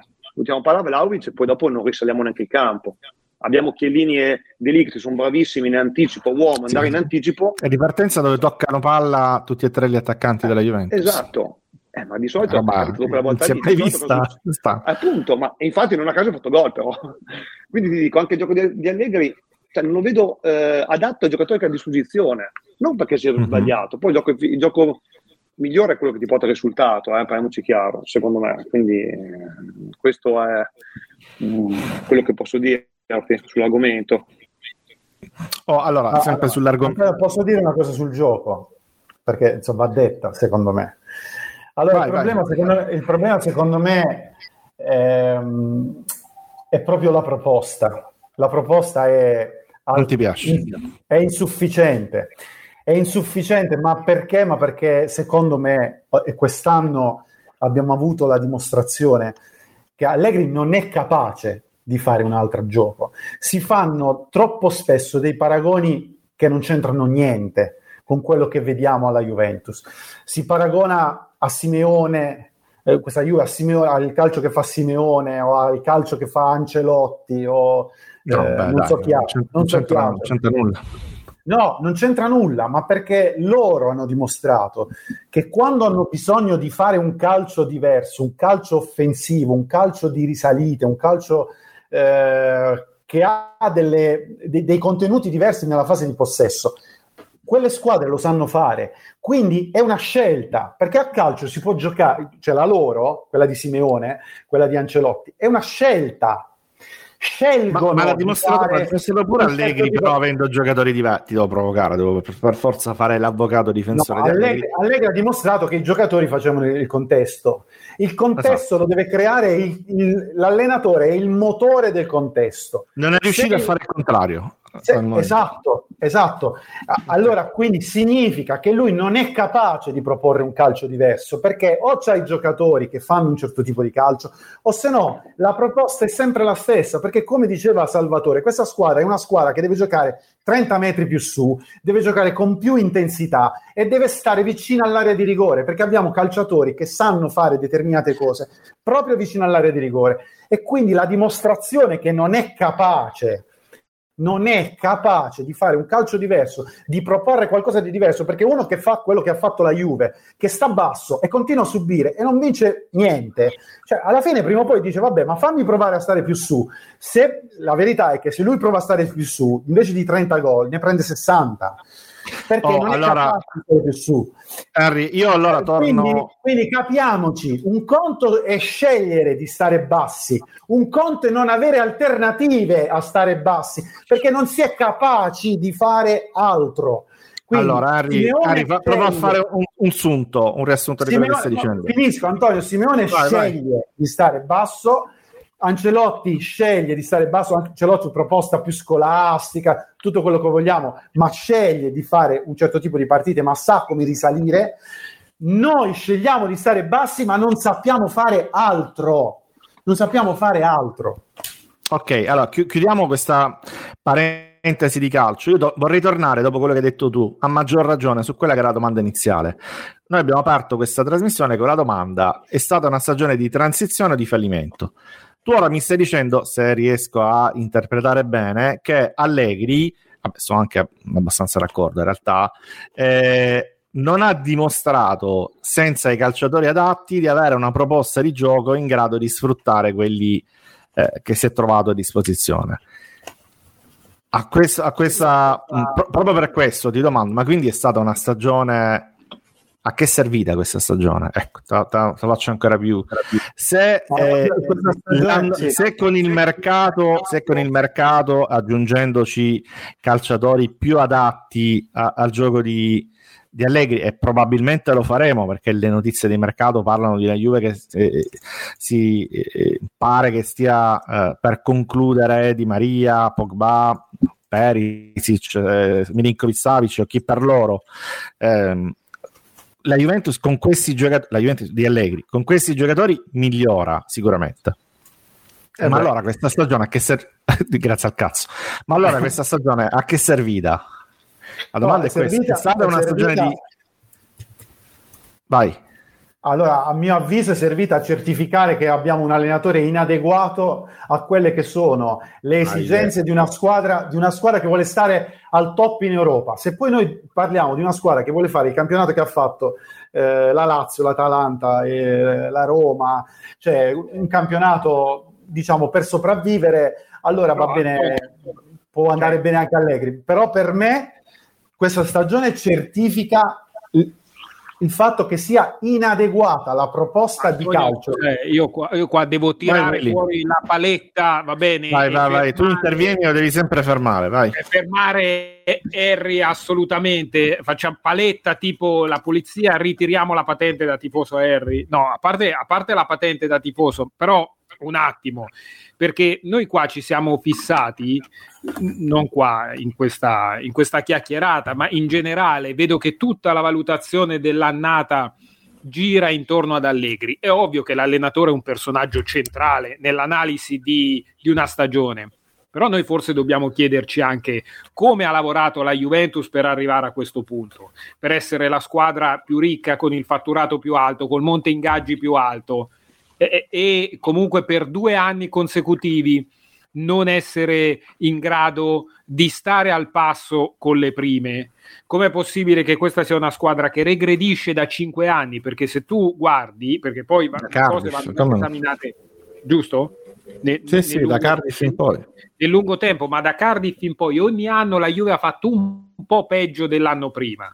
E, e ora posso capire un anno un passaggio a vuoto, anche quando vinci io mi aspetto che un dirigente lungimirante veda che c'è stata una flessione. Poi tu puoi flettere, ma gli altri comunque non, non ti prendono. Però devi, cioè, un arriva un momento in cui tu sei talmente tanto più forte degli altri, almeno nel tuo, eh, nel tuo circondario in Italia, in cui devi cominciare a fare la corsa su te stesso, devi migliorarti, anche se potresti vincere pur non migliorando. O flettendo, avendo una flessione, come è accaduto alla Juve. Allora è vero che noi adesso diciamo Allegri, no, tu dicevi Harry, Allegri non è adatto, eccetera, però questa Juve come si è dimostrata negli ultimi anni? Negli ultimi anni in cui abbiamo provato anche strade diverse con allenatori diversi. Ma infatti, guarda, io la domanda l'ho fatta pensando più a quello che stai dicendo tu. Poi eh, mi, è, eh, mi, si è trasformato in un assist alla Zidane, eh, colpa mia. No, ma volevo dire esattamente questo, cioè, eh, allora, come l'abbiamo pensata la stagione a livello non di eh, allenatore, perché l'allenatore fa quello che sa fare. Allegri viene alla Juventus, che cazzo vi aspettavate? Fa quello che sa fare, che è questo. Ma come è stata pensata la stagione? Come è stata pensata anche la stagione precedente, la stagione precedente ancora, se vuoi allargare come stava facendo Willy? E, e, e come è stata eh, eh, anche presentata la stagione? Perché eh, eh, io, io, me lo ricordo, il, mi ha colpito abbastanza il discorso di presentazione del programma eh, elettorale, no, non era elettorale, ma quasi di, di, di, di Cherubini a inizio, a inizio stagione. Ma che cazzo c'entra con Allegri?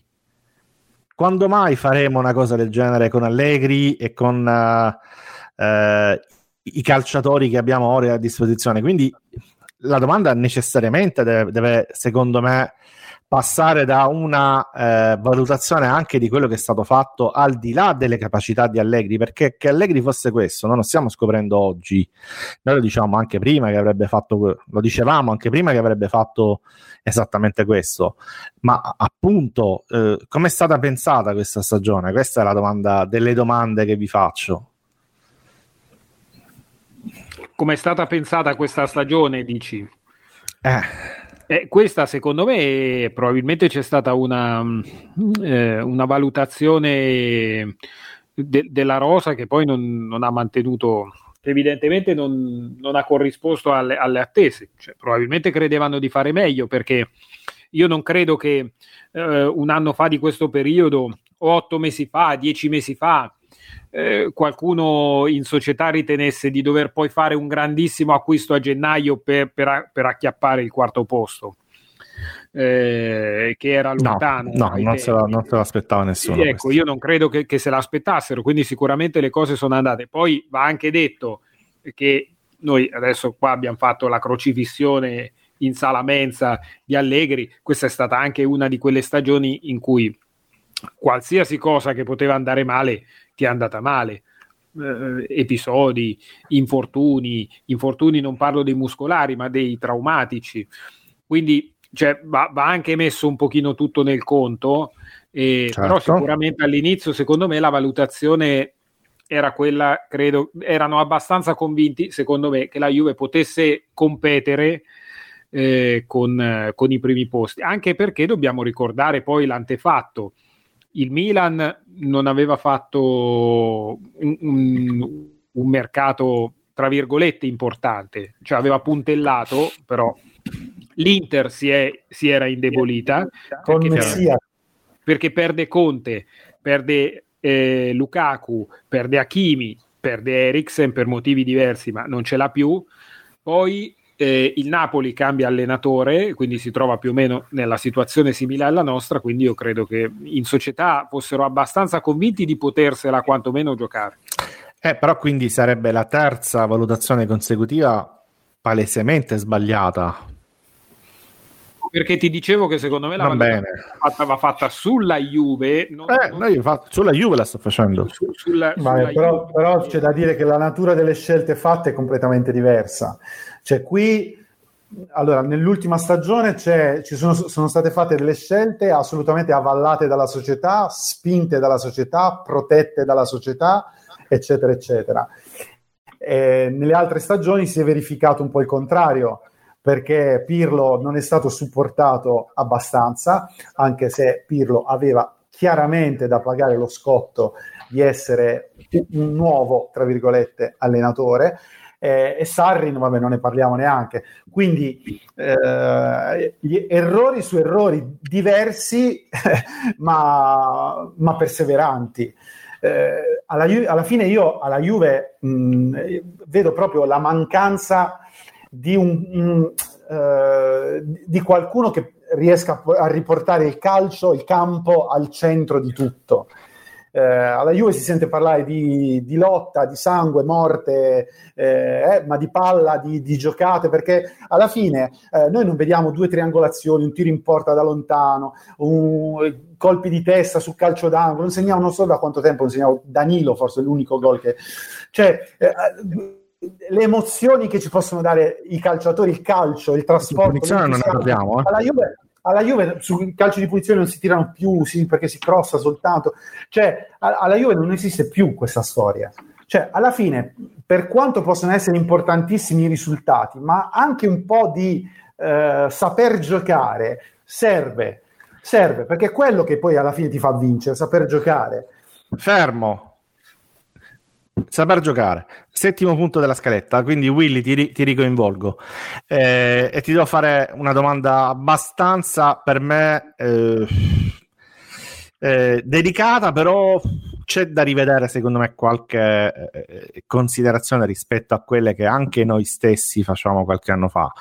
Eh, ov- ovvero il bel gioco e, che è un termine che a noi fa schifo da sempre eh, e che non vuol dire un cazzo, però il bel gioco nel 2022 è ancora una roba da circo secondo te? Cioè, si può ancora pensare nel 2022 eh, che eh, una proposta di gioco eh, diciamolo, non so come dire, devo cercare di essere eh, diplomatico, però insomma, delle partite che abbiamo visto quest'anno erano francamente rivedibili, imbarazzanti. Eh, questo tipo di proposta anche a livello di spettacolo, chiamiamolo così, perché poi il calcio è uno sport, uno sport bisogna vincere, è l'unica cosa che conta, però poi è anche uno spettacolo che ha degli spettatori che ti vedono, che pagano eh, e che hanno in questo momento un'offerta di spettacolo che non si è mai vista nella storia. Siamo bombardati, eh, Netflix, Disney, FIFA, PES, che non c'è più, quello che è, ehm, altri sport, ci sono i playoff della NBA e poi ci sono... Perché uno dovrebbe guardare una partita di calcio? Per te conta ancora il discorso che si faceva un po' di anni fa? Allora, quanto tempo ho per rispondere? Mm, un minuto.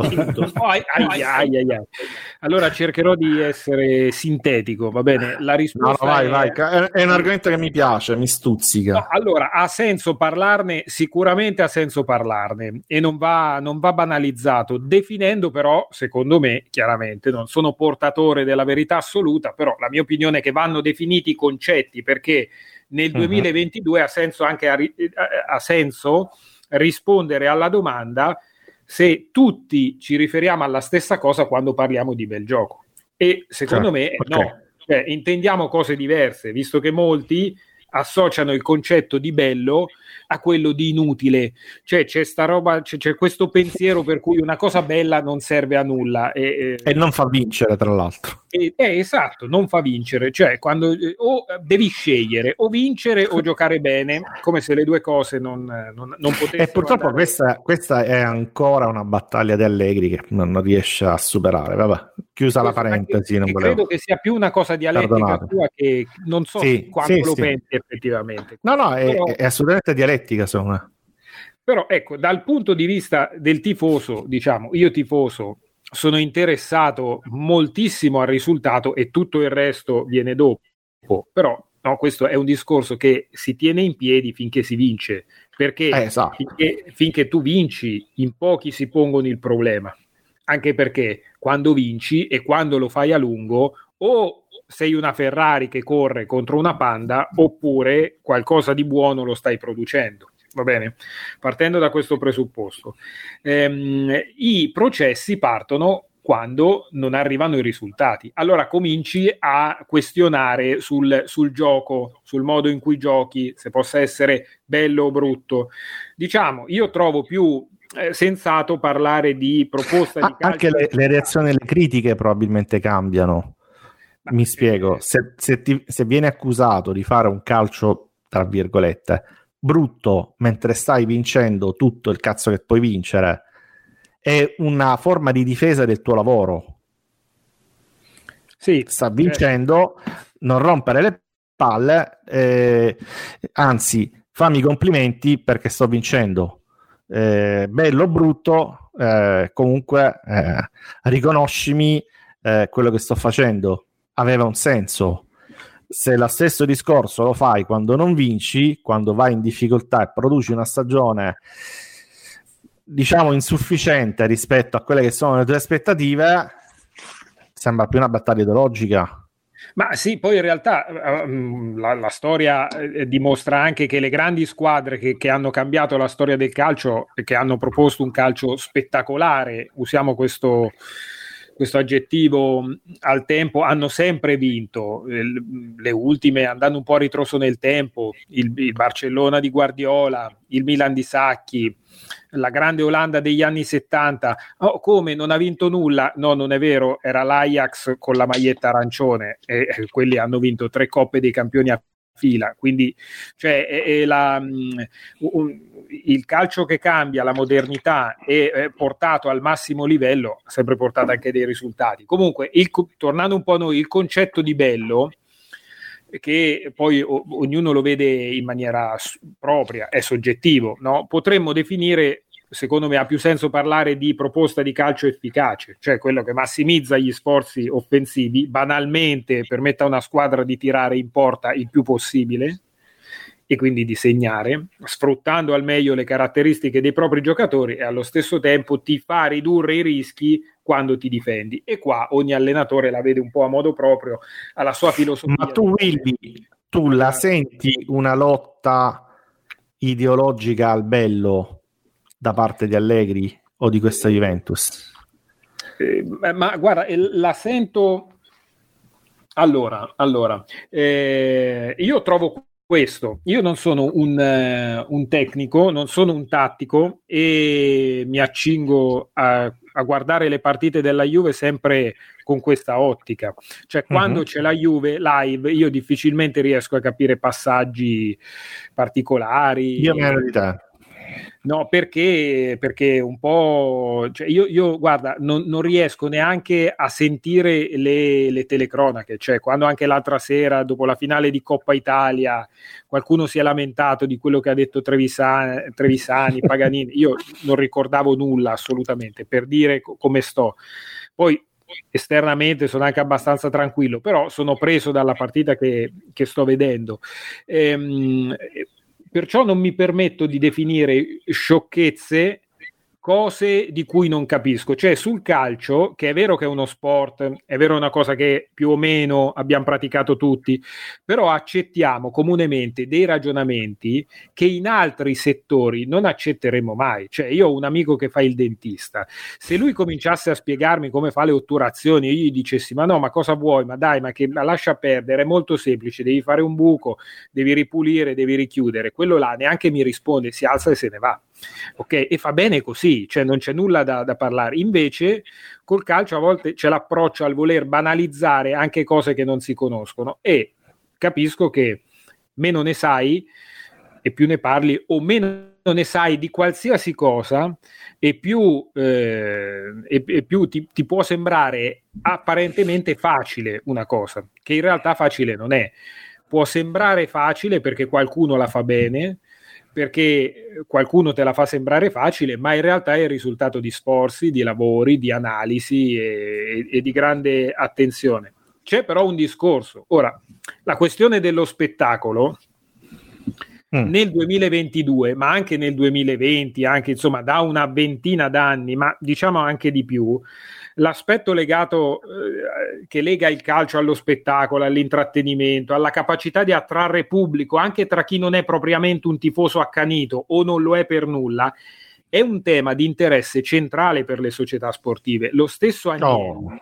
a ottobre 2019, lanciò un allarme sui giovani che non erano più attratti dal calcio, perché se non sei un appassionato 90 minuti con l'intervallo a metà, con 90 minuti di cui ne giochi un 60% perché il resto è tempo in cui non si gioca effettivamente, cioè può non essere molto attraente. Se poi quei 50-60 minuti di gioco non sono neanche entusiasmanti, è, è difficile attrarre persone. Ora, io tifoso, la partita te la guardo comunque però l'interesse delle società è anche vendersi a chi ancora non è tifoso. Eh, Agnelli si riferiva anche agli adolescenti che poi diventeranno diciottenni, ventenni, venticinquenni, trentenni che saranno i clienti del futuro. Non è stato l'unico, non è stato l'unico presidente a parlare di una cosa del genere e quindi il tema di rendere più attraente ciò che si vede in campo dal colore dell'erba, banalmente faccio un esempio, come hanno capito da anni in Inghilterra, a tutto il resto è centrale. È uno spettacolo e ehm, non significa che è il circo, ok? E che la proposta che tu, eh, la proposta che tu eh, metti in campo parla di te, comunica quello che sei, racconta una storia e, e oggi oggi, già da qualche anno, che siamo nell'epoca della comunicazione, quello che tu comunichi è molto, molto, molto importante. Ecco perché una lotta che poi dopo, sì, Allegri in qualche modo riporta, anche ieri ha detto, parlando dell'ultimazione di Quadrado, non ci sono schemi, ma là gli schemi non c'entrano niente, è una palla persa, l'arbitro poteva fischiare fallo, quello che vuoi, però cioè, questa lotta agli schemi a volte non mi trova d'accordo, perché poi non è tanto lui, ma ehm, autorizza, legittima io non dico i tifosi, perché poi ogni tifoso fa il ragionamento che vuole, ma anche addetti ai lavori, giornalisti, a banalizzare il racconto del calcio, secondo me per un motivo perché non sono all'altezza di, di spiegarlo. Poi c'è anche l'altro lato della medaglia che non possiamo esaminare il calcio come se fosse scienza, non possiamo esaminare il calcio come se fosse basket perché è uno sport diverso e quando si analizza la prestazione si analizza solo la prestazione perché poi il risultato può dipendere anche da moltissimi particolari che non puoi controllare, che sono un episodio che ti va storto, la sfortuna, un centimetro sul palo, eh, un arbitro che non vede una cosa. Tut- tutte quelle sono cose che, che, possono determinare un risultato di uno sport a punteggio basso come il calcio, dove l'incidenza del singolo episodio è altissima, però, però chiaramente eh, il lavoro che deve fare una squadra, dall'allenatore a tutto il settore tecnico al, ai quadri dirigenziali, è rendere il meno possibile impattante il singolo episodio sulla partita. Così no, non potrai vincere 10 volte su 10, ma 9, 8, 7, Insomma. Ecco, quindi tornando a questo, però, è, il, è, ha senso parlare di spettacolo? Sì, ha senso parlare. E se però ha senso il... demolirlo a parole? No, non ha, non, ha, non ha, senso, anche perché posso dirti una cosa, poi... Demonizzarlo? Cioè, no, anche perché tutti... Contrapporlo alle vittorie? Tutti gli addetti ai lavori, no, contrapporlo alle vittorie non ha senso ma tutti gli addetti ai lavori guadagnano eh, una, eh. una, una, quantità di, di, denaro tale da sistemare 7-8 generazioni dopo di loro, proprio per questo, perché c'è grande interesse, offri uno spettacolo che è intrattenimento. È anche intrattenimento, poi c'è la passione, c'è la sofferenza, tutto quanto, però quando tu vedi qualcosa che ti muove, che ti, che ti muove qualcosa dentro, sentimentalmente, che ti piace, che ti affascina, sei più portato a, a, seguirlo o ad appassionarti, a diventare tifoso, a diventare più tifoso. Perfetto, allora andiamo a grandi, a grandi passi perché stiamo facendo tardissimo, già lo sapevo. Mi toccherà tagliare tutto. Ehm, passiamo alla valorizzazione dei calciatori rosa. Antonio, questo... taglio, taglio, taglio, tutte le parti contro Allegri e taglio. Ehm, Jacopo, eh, volevo sentire te. Eh, vabbè, ti faccio una domanda che già so che dovrò tagliare. No, scherzo. Allegri ha valorizzato qualche giocatore della, della Rosa? Dai, spara. Jacopo, ci sei? Niente, allora te la faccio a te, Harry. Eh, chi ha valorizzato? No, eh, spara, spara, spara, veloci, eh, non no, ci mettere molto, togliamoci la, la piccola. Eh, la risposta è abbastanza semplice, io non vedo miglioramenti in nessuno, anzi ho visto peggioramenti in vari giocatori. Eh, si può pensare che, che Delict abbia fatto una grande stagione, ho letto, ma io penso che Delict eh, abbia fatto Beh, diciamo, diciamo che te l'aspettavi la grande stagione della Licht cioè non mi sembra una, una sorpresa. eh, appunto quindi no Antonio io come, come davvero no ci sono, ci sono dei giocatori no ci sono dei giocatori secondo magari me McKenny McKenny è stato utile eh, perché McKenny, McKenny Rugani, è stato utilizzato sul lungo perché lui ha capacità di inserimento. Mm, Rugani, De qualcosa l'abbiamo, qualcosa l'abbiamo vista, Rugani, De Sciglio. Forse Bernardeschi, eh, però la, la, domanda è ci aspettavamo che migliorasse tipo, questo tipo di calcio. Scesni, no, ma noi ci, ci aspettavamo un, un oppure, c'è, oppure il salto di qualità eh, esatto, Vlaovic esatto. in questi mesi. Eh, Zaccaria, Zaccaria, è un giocatore che dire, è arrivato, ha fatto una partita, due partite e poi è finito. Giocatore che non sa neanche dove sta in campo, si vede palesemente in difficoltà.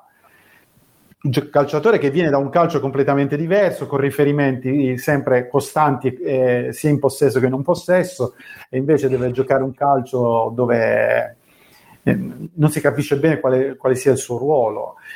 Eh, io Vabbè, questa domanda andava cancellata, andava cancellata, dalla scaletta, dai, già so che... Sì, è anche che... infortunato, quindi... Eh, va bene, va bene.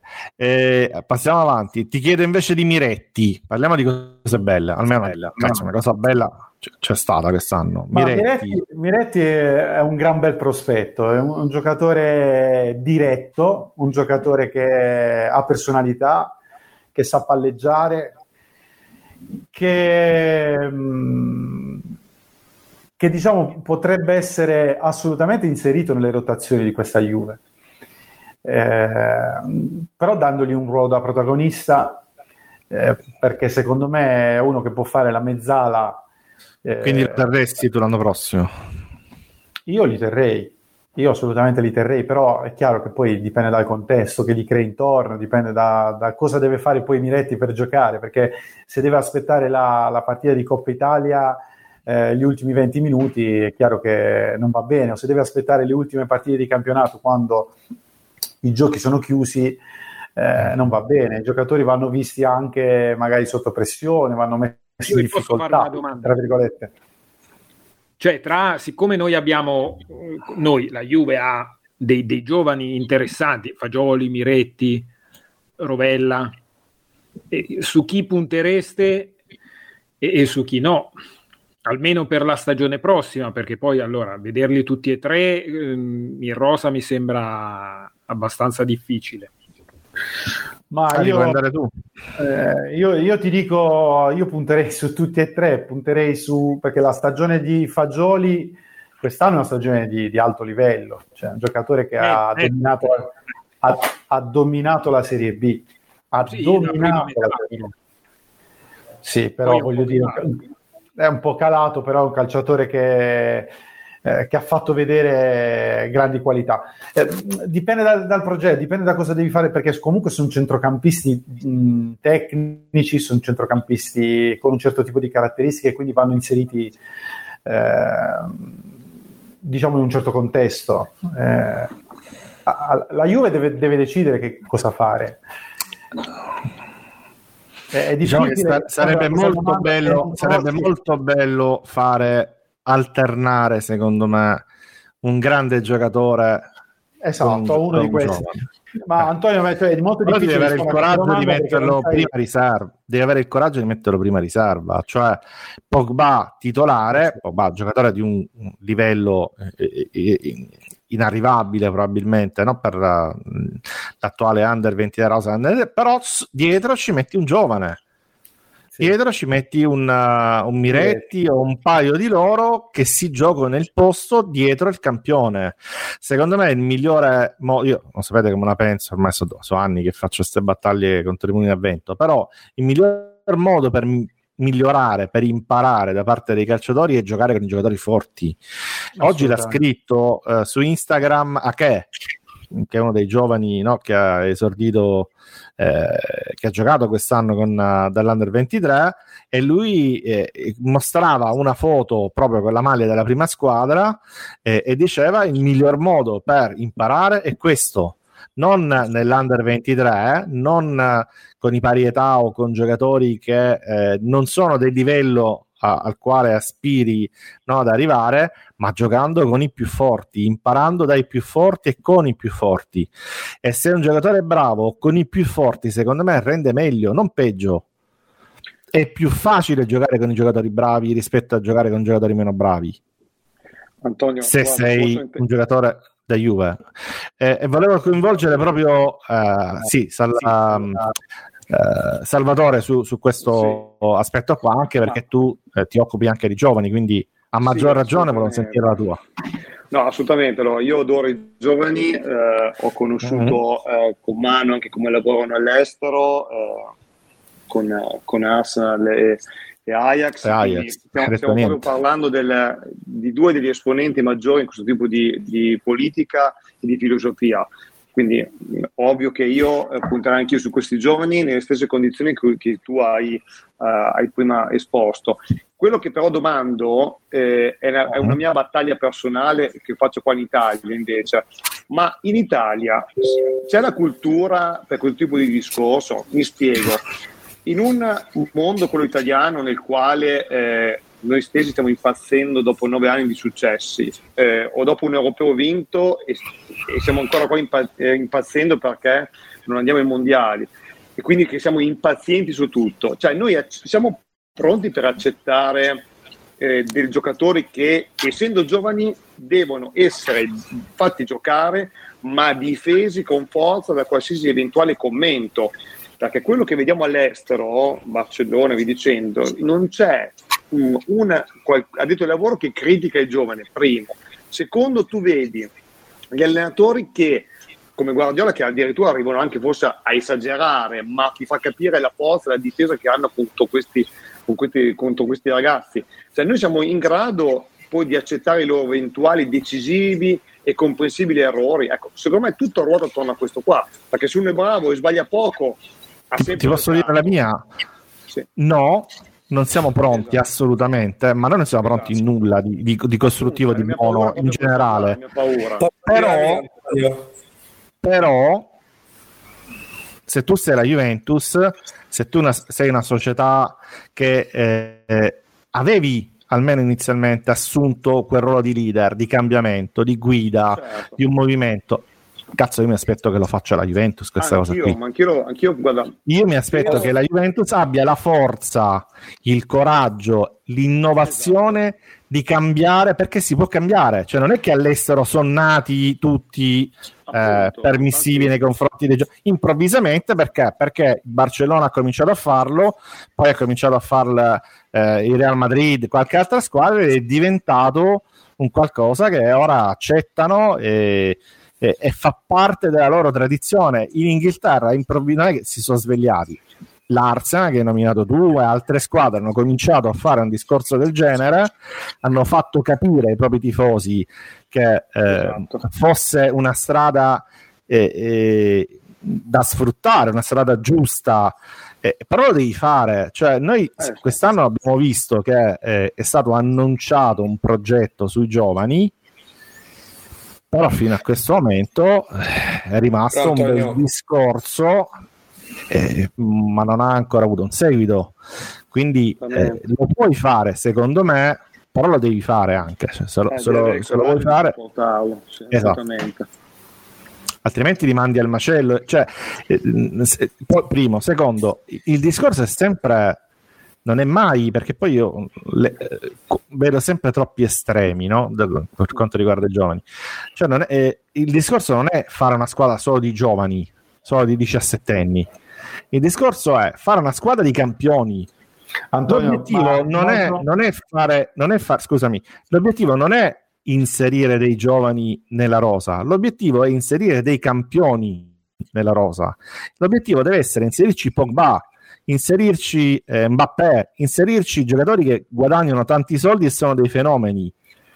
Ma questo te lo puoi permettere se non sei il Manchester City il Paris Saint Germain, se alterni a questi fenomeni che vai a comprare e loro ti devono fare vincere, non certo il, il ragazzino diciottenne, ma alterni a quei colpi che, che, che fai anche dei giocatori che eh, devono essere ti possono aiutare con uno stipendio basso, con una futuribilità, una rivendibilità, eccetera, a sostenere i costi, a bilanciarli e a permetterti di sopravvivere o eventualmente di, di fare il mercato qualora dovesse essere possibile. Questo deve essere lo scenario. Lo scenario deve essere mi compro Mbappé, eh, Pogba, mi compro Di Maria, mi compro i giocatori che ti fanno vincere le partite però poi li affianco con dei giocatori che mi costano eh, un milione l'anno esatto. o di meno e che mi possono dare la possibilità di mantenere comunque un livello alto mh, mm, di, di, cer- di, trovare un tesoretto di tecnico e economico eh, sfruttando i giovani che ho a disposizione. Antonio, Vai, la, la, domanda, ho visto che voleva intervenire Luca, ma dico questa cosa rapidamente. Eh, okay. la domanda giusta non è se siamo pronti, ma se, se lo sappiamo fare. Perché se noi, noi abbiamo ah. un allenatore che, che assolutamente perché poi si torna sempre lì, che assolutamente demonizza l'utilizzo de, dei giovani in un certo modo, che devono fare esperienza, devono fare due anni di B, tre anni di C e bla bla bla. bla.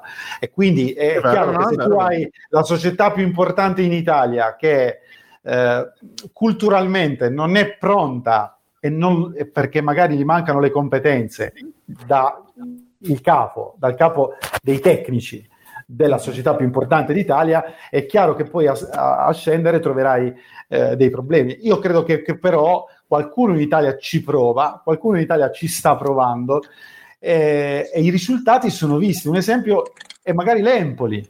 L'Empoli ha, giocato Viti 2001, Aslani mi sa che 2002, eh, gli altri sono tutti 2000, 99, cioè ha, ha giocato ed è rimasta in Serie A giocando a calcio con i giovani con i giovani. Quindi c'è chi prova a fare qualcosa di diverso. Eh, se poi però viene sempre comunque eh, criticato in ragione del, del risultato, che, che, non è soddisfacente a breve termine, eh, è ovvio che non andremo da nessuna parte. Quindi torno a dire, la domanda è, siamo, più che siamo pronti, siamo capaci?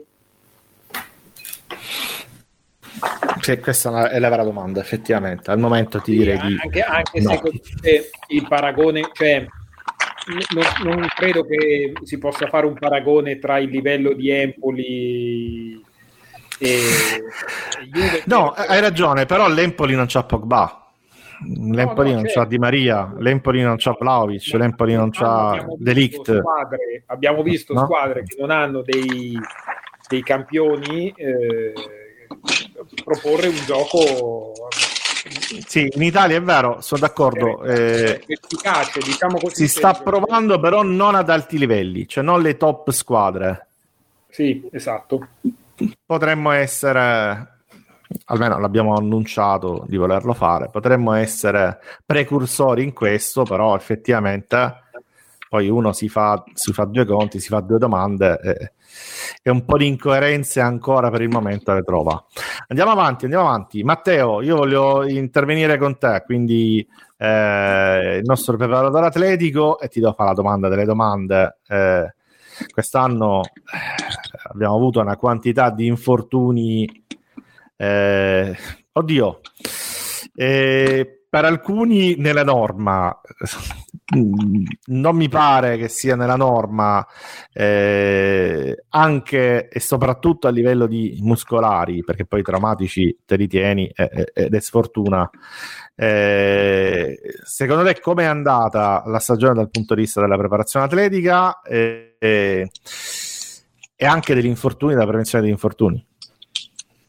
Allora, Tralasciamo la parte di dati, non, non stiamo qua a snocciolare i numeri perché tanto il tuo articolo lo ha già fatto per noi, lo ha fatto per tutti, penso, per tante persone. Eh, ci sono stati tanti infortuni, tanti muscolari eh, e sono stati così tanti che ci siamo ritrovati molte volte nella stagione, troppe volte nella stagione ad avere fuori magari nello stesso momento almeno cinque giocatori insieme e questo non ti permetteva neanche di avere delle turnazioni adeguate, no? Mi viene in mente il, il centrocampo che avevamo a un certo punto della stagione in cui avevamo un titolare e non c'erano proprio numericamente ricambi.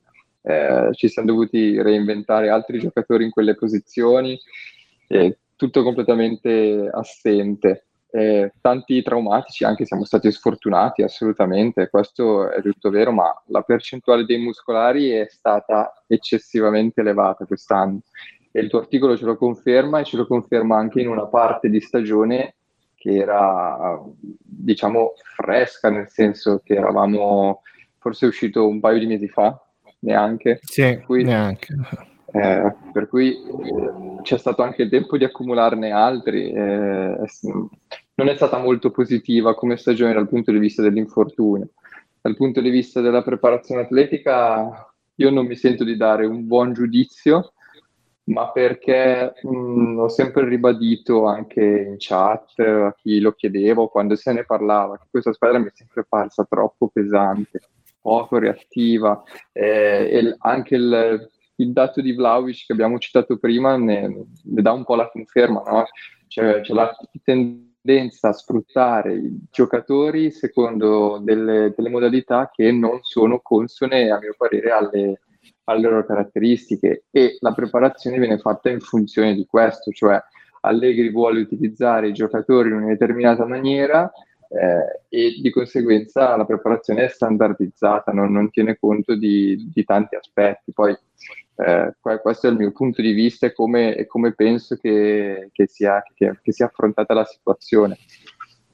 Eh, per quanto riguarda gli, gli infortuni, c'è da eh, trovare poi un, diciamo, un, un, riferimento del perché è capitato tutto questo. E, io non, non, posso imputare come si sta facendo adesso il, il, lo staff sanitario, lo staff me- medico, perché loro intervengono dopo, loro arrivano dopo a giochi fatti e, e quindi diventa un po' più un po' più, più complicato il discorso.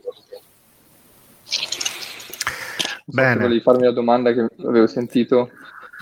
Ma no, guarda, io volevo farti una domanda in, in realtà che ci avranno fatto miliardi di volte eh, e ti permette anche un pochettino probabilmente di, di, di, spaziare, non troppo perché andiamo troppo lunghi, ma la, la, domanda è come mai all'estero corrono il doppio di noi, giocano il doppio delle partite, non si infortunano mai e hanno un'intensità alta? Sta cosa perché... qui si allena, non riusciamo a venirne a capo. Certo, tutto, tutto si allena, eh, ogni componente è allenabile. Eh, mm. per, questo perché ad azione corrisponde sempre una reazione. Quindi tutto ciò che può essere passibile di un miglioramento attraverso la ripetizione, attraverso l'esperienza, è allenabile. E questo è l'allenamento, è la, la capacità di prendere qualcosa e renderlo migliore. E non c'è niente di, di, di più allenabile del, del dello sportivo, del, del giocatore. Eh, per quanto riguarda gli infortuni, cioè, non c'è una ragione unica, è un, è un intreccio di, di, di, elementi che porta poi all'infortunio, alla lesione o a, di, di, qualsiasi esso sia.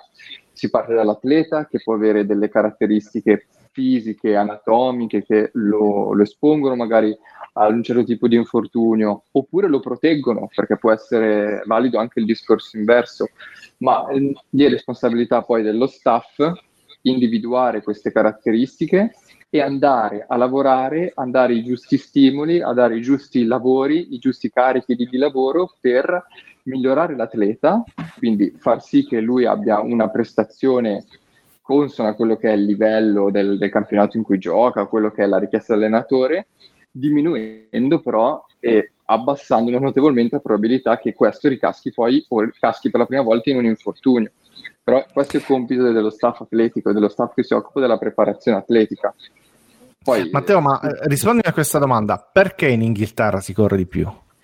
Che, qual è la condizione? Cioè io, eh, quest'anno abbiamo visto Kuluseschi, no? che è un esempio spettacolare di come eh, da noi sembrava ci avesse problemi pure a correre, ma a livello motorio, eh, impacciato, lento, sempre stanco, sempre eh, in ritardo. Eh, al contrario di quello che aveva fatto vedere invece a Parma, eh, Salvatore potrà confermare che a Parma insomma era un un toro da quel punto di vista. Eh, in Inghilterra è tornato ad essere devastante dal punto di vista atletico, corre il triplo di quanto correva da noi, eh, ma tutta la squadra di, del, del, Tottenham, io vedo quest'anno sto seguendo il Tottenham per eh, seguire le imprese di, insomma, di Conte, sono curioso, sono curioso, sono curioso. Eh, eh ma vedo che corrono eh, come dei pazzi, eh, Qual è la ricetta che ha trovato pure Conte in Inghilterra? Cioè c'è qualcosa che... No, ovviamente non mi riferisco a umidità di Vinovo, quelle buttate che si sentivano lì, ma è, è, la capacità di essere sempre, di giocare sempre a certi ritmi, eh, con una certa intensità. Da che può dipendere secondo te? Il campionato, quindi la, la Premier League in questo caso, ti impone di adeguarti a certi ritmi Mm. Poi, nel momento in cui un allenatore, prendiamo l'esempio di Conte, che tu hai citato Conte, arriva in questo campionato, prende coscienza che in questo campionato si corrono determinati chilometri, si, corrono, mm, si corre a determinate velocità, si, si, si va alla ricerca di una specifica intensità durante tutta la partita. Ecco che la programmazione viene impostata in modo da raggiungere questi standard. Quindi mh, mm, oltre al fatto culturale che è, è insito alla Premier, quindi questa, um... giocare tutte le gare al 100%. Esatto, esatto. oltre a quello fisico. Poi, sì, c'è anche poi l'adattamento del modo di lavorare del, dell'allenatore, dello staff nei confronti di questo campionato. Eh, è ovvio che eh, c'è stata una netta, un netto cambiamento, una, una, netta differenza tra il Kulusevski che avevamo noi a Torino e il Kulusevski che, che è adesso in Premier League. Ah, a questo proposito... C'è da fare. No, scusa anche... se ti interrompo. Sì, scusa, vai Harry. No, vai, vai, vai, finisci, finisci. No, volevo solo dire che um, le dichiarazioni che poi anche Kulusevski ha fatto sono da, da, tenere in considerazione, cioè da farsi forse un, qualche riflessione in più su, su, quelle parole, non sono state dette secondo me a caso, perché lui si è sentito bene, si è sentito diverso eh, dopo um, il primo mese e mezzo di, di adattamento in Inghilterra in, il, ai nuovi allenamenti di Conte, al nuovo metodo di lavoro di Conte.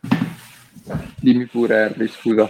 No, sì, sì, io, eh, vabbè, Kuluseschi eh, e, e, la Premier League sono un bellissimo argomento che ci fa capire come alla fine l'intensità è mentale e, e anche quella si può allenare. Io, è un mio cavallo di battaglia, lo dico sempre. Eh, ed è proprio l'intensità mentale che ti fa migliorare anche le prestazioni poi atletiche. Quindi no? non è il peso della maglia. No, è un, è un tutt'uno, Antonio, tu sei un grande provocatore, ma è, è un tutt'uno, è un tutt'uno. E quindi l'intensità mentale si può allenare, si può allenare. Non, non è la fidanzata che, che, che, te, che ti lascia la settimana. Eh, no, anche, non però non è, non è, solo quello. Eh, no, ma, ma infatti eh, eh, prima eh, Matteo ha parlato di pesantezza nella Juve, una squadra pesante, una squadra eh, mai brillantissima, non l'abbiamo mai vista brillantissima. E l'attività fisica pesante è una delle cause più frequenti della, de- più frequenti della debolezza. A me sembra costante, no? costante, però senza picchi. Mm, sì, però costante, mai brillante. Cioè, eh, senza senso, mai brillante, sì, sì. Eh, ma e questo eh, che cosa ci ha fatto? Ci ha dato, eh, dicevo, ehm, quando tu fai un'attività fisica pesante, il primo eh, cioè, è frequentissima la debolezza muscolare, il fatto che tu non ti senta eh, dal punto di vista prestativo all'altezza e ti senta, affa- eh, ti senta affatic- affaticato, eh, eccetera. Eh, e la Juve ha vissuto dei momenti della stagione in cui ci sono stati più infortuni tutti uguali, cioè c'è stato il momento dei flessori, il momento de, eh, uh-huh. del bicipite femorale, il momento del polpaccio, il momento, cioè ci sono stati dei momenti e questo Perché è sintomatico pure fatto, preparazione. È esatto, è sintomatico del fatto che la preparazione, come diceva Matteo prima, è standardizzata, è sempre uguale, è sempre uh-huh. quella, è sempre divisa, è sempre e, e ormai non è più così. È... La Juve di marzo, la Juve di gennaio, la Juve esatto. di sì, che poi, primavera, le, le margherite. Il picco di cui parli tu l'abbiamo detto migliaia di volte ormai, eh, siamo ridondanti anche. Que- questi picchi non ci sono più nel calcio, nel calcio moderno, ma in tutti gli sport di squadra ormai devi elevare il livello di fitness, cercare di raggiungere il, il, il tuo standard ad, ad alti livelli ovviamente, e cercare di mantenerlo costante durante tutta la stagione. Quindi è giusto quello che hai detto tu, deve essere costante, ma tendente verso l'alto, perché non puoi pensare durante il periodo competitivo ancora di crescere, quindi caricando lavoro e sperando di smaltire, di digerire tutto il lavoro che tu hai, hai, hai somministrato. Mettere in cascina andare... esatto, qualche cosa. Purtroppo non, non c'è più, eh, ma ormai lo sanno tutti. Eh, no, ma questa, questa, questa, cosa che ha ben spiegato Matteo, poi vi vedete che va, e questa, mh, mm, questo modo di, di fare eh, va a cozzare con quello che eh, oppure va a braccetto con quella che è poi la gestione anche tattica e tecnica, no? il fatto di no, sono le parole che ha detto ieri Allegri. Ora, io le, stavo facendo la battuta sulle, sulle, margherite, ma è esattamente quello il discorso che ha fatto lui, eh? che la stagione vive di cicli nei quali in alcuni eh no. mesi si corre, in altri si gioca a pallone, in altri si deve correre e giocare a pallone. Eh, eh si può arrivare a primavera, i campi asciutti. Esatto. Eh, il mio eh, poi ci, lui ci mette le margherite, però il discorso era quello. Eh.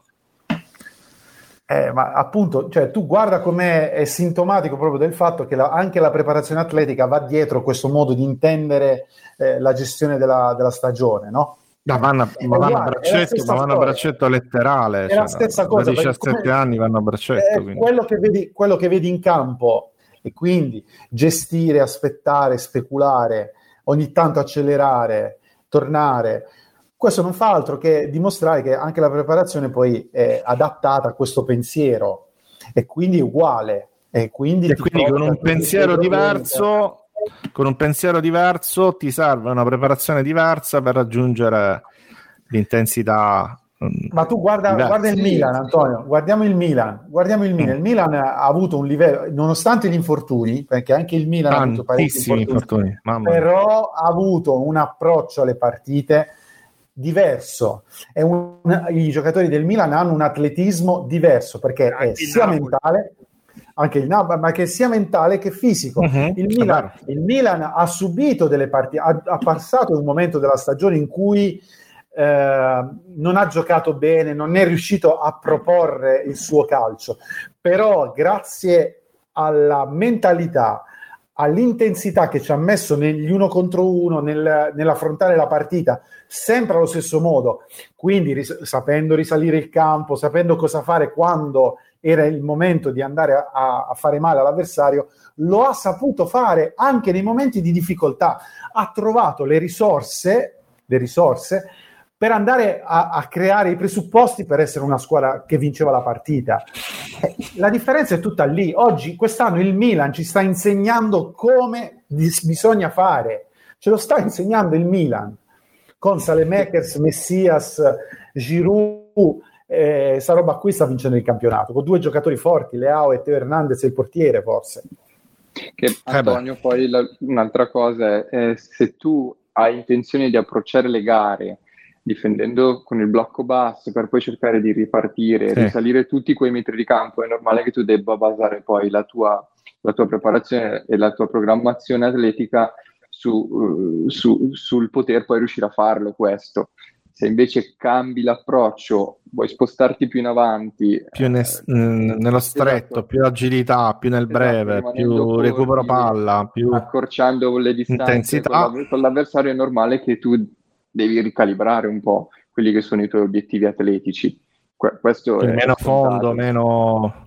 Ma al di là del, proprio del fondo, è proprio mh, mm, del, delle, dell'intensità che proponi durante la settimana, mm-hmm. che pro- cambia, cambia molto, cambia molto. Bene, va bene, andiamo avanti. Questo è un argomento bellissimo, però a me piace veramente tanto. Poi ci ritorneremo probabilmente. Eh, cosa perdiamo con Dybala e Chiellini? Harry, resto con te, visto che parliamo ovviamente. Non, io, io, direi di soprassedere almeno in questo podcast su quello che è successo ieri dal punto di vista della, dell'addio a Dybala e quindi eh, le polemiche che ci sono state. Andiamo avanti, parliamo dei calciatori, perché secondo me è giusto parlare anche dei calciatori, parliamo dei calciatori importanti eh, e quindi Ari vai su Chiellini eh, e poi su Dybala. Allora, vabbè, Chiellini di, eh, sicuramente ah, no. ha avuto è la dimostrazione che con il lavoro, voglio dire, poi eh, i risultati si ottengono. Secondo me eh, Chiellini è uno straordinario talento che... Chiellini non è Nesta, non è, non è, una... no, non è Nesta, è un, gio- è un calciatore che... Intendo, non era un predestinato, uno che a 13 anni era già un difensore no, centrale fatto e finito. Ha dovuto, ha dovuto costruirsi una carriera col sacrificio, esatto, con l'allenamento. Ha avuto un momento di svolta importante nella sua carriera, che non vi voglio ricordare, però è stato importantissimo secondo me. E, e, poi, e poi Chiellini è stato probabilmente uno dei migliori difensori degli ultimi vent'anni che abbiamo visto in Italia eh, ed è stato determinante nelle vittorie della Juve perché è capace di interpretare un calcio soprattutto quando eh, abbiamo giocato un calcio eh, aggressivo, tra virgolette, lui è stato il migliore interprete del, del, calcio delle preventive, del calcio di saper marcare eh, in tutte le zone del campo. Eh, e quindi la perdita è una perdita importante mh, dal, sul campo. Poi, sì, sì, lì, parliamo del campo, parliamo del campo. Poi, poi che lì ci ha lasciato, voglio dire, sul campo. Che c'ha le chiavi di le, chiavi della continassa, quindi vabbè, eh, sì, quello, infatti, che conta no, fuori dal campo però, però, quello che ha fatto Chiellini sul campo è, sì, sì. è, è qualcosa di incredibile, di magnifico. Eh, L'ultima partita che ha fatto è stata un capolavoro, non, non ovviamente quella che ha giocato i 17 minuti che ha giocato contro la Lazio, quella precedente. Lazio quella precedente è stata una, un manifesto ancora oggi alla sua, alla sua età di quanto, eh, di quanto sia, sia stato determinante sia determinante. uno sì. che sa marcare il lungo, sa marcare il corto, sa marcare, cioè è uno che ha imparato a fare tante cose, però sottolineiamo il fatto di come sia un calciatore che si è costruito eh, nel tempo e si è migliorato tutti gli anni, eh, si è migliorato, insomma. Perfetto. Su Dybala che vuoi dire? Ah, su Dybala tu sei uno dei dibalisti della chat, diciamo eh, io, a me piace il calcio, quindi non, non può non piacermi Di Bala. Eh, io dico che senza Di Bala si può giocare a calcio, no? Non è che non... Io resto col rammarico di non aver visto Di Bala, eh, di non aver visto espresso il suo grande potenziale al massimo. Mm perché mm-hmm. Dybala ha vissuto delle stagioni, delle grandissime stagioni dove ha fatto sicuramente la differenza, è stato artefice dei grandi successi della Juve, però eh, io ho la sensazione che sia sempre mancato qualcosa di Bala per, per diventare il giocatore che, che immaginavo. Ecco, que- quindi avrò sempre un rimpianto, spero che per lui che vada eh, a completare la sua carriera al meglio uh, in un posto dove possa esaltare le sue caratteristiche, che secondo me alla Juve non sono mai state esaltate del tutto. Quindi seconda punta, giocare alto, giocare vicino alla porta, giocare con un compagno. Sì, diciamo come ha giocato con Sarri, forse anche, anche con, non, mh, mm, non, proprio come mezzo esterno, ma come trequartista offensivo eh, dietro una punta. Per me Di Bala può anche fare la punta, cioè alla fine è un giocatore che vicino all'area di rigore eh, dal punto di vista balistico è uno che prende sempre la porta. Mi ricordo chi l'ha detto prima, credo Salvatore. Eh, è straordinario in questo fondamentale, è, è, è sempre stato sfruttato poco, gli è sempre stato insegnato poco a, a ricercare quella che è la sua caratteristica migliore. Perché Dybala ha sempre avuto la caratteristica di iniziare e finire l'azione eh, e spesso e volentieri quando la finiva finiva col fare gol. Eh, a, a, me rimarrà il rimpianto di non aver visto il miglior Dybala alla Juve. Eh, vabbè, ti faccio una provocazione, ma eh. la Juve eh, ha mai veramente mh, valorizzato Dybala? Perché secondo me, eh, anche per me è un rimpianto, anch'io sono di balista e mi dispiace che sia finito in questo modo. Ma eh, quando è che la, veramente la Juve ha creduto e investito su Dybala? Io a volte ho questo rimpianto mh, mm, anch'io perché poteva essere qualcosa di veramente bello per tanti motivi. Invece credo che qualche volta la Juve non... Ma secondo me con, con, da quando abbiamo preso Ronaldo abbiamo smesso di crederci anche secondo me. Perché per me Di Bala, sì. la stagione di Cardiff era straordinaria. Eh, di Bala, di Bala Higuain, Di Bala era centrale in quel progetto esatto. Eh, tecnico, anche Higuain. Eh, sembra che avesse fatto anche bene quell'anno. Quindi... E sono arrivati in finale di Champions esatto. quell'anno. Eh, eh, l'anno che giocava sotto punta. Esatto, esatto, il suo, il suo Però un'altra lettura ancora, nel senso mm-hmm. quanto come quello che ha detto prima Harry è vero, eh, Chiellini e Dybala sono proprio agli antipodi secondo me, nel senso uno è Chiellini è il giocatore che con poco ha fatto Più tantissimo. Esatto, mentre Dybala secondo me con tantissimo non ha fatto tutto quello che in realtà ci saremmo mm. aspettati tutti, però quando si dice la Juve, che ha fa- la Juve quanto ci ha creduto o gli allenatori cosa hanno fatto, però domandiamoci pure lui che percorso ha fatto? Cioè, molti giocatori si aiutano da soli, secondo me purtroppo sarò impopolare, però Di Bala ancora 28 anni, io sono incazzatissimo con Di Bala, scusate il termine, ma perché secondo me eh, la tecnica, l'eleganza, mh, mm, il calcio che c'ha Di Bala, ma veramente ce l'hanno in 10 giocatori forse nel mondo e, e non esagero. Però siamo arrivati all'età a 28-29 anni dove ancora stiamo discutendo qual è il suo ruolo, dove, eh, dove può rendere di più, do, co, come, come, lo collocheremmo in una squadra. Secondo me questo è in primis una sua colpa, nel senso che è un giocatore con le sue... Doveva prendere il ruolo. Esatto, se lo doveva prendere un Lo prendi in campo.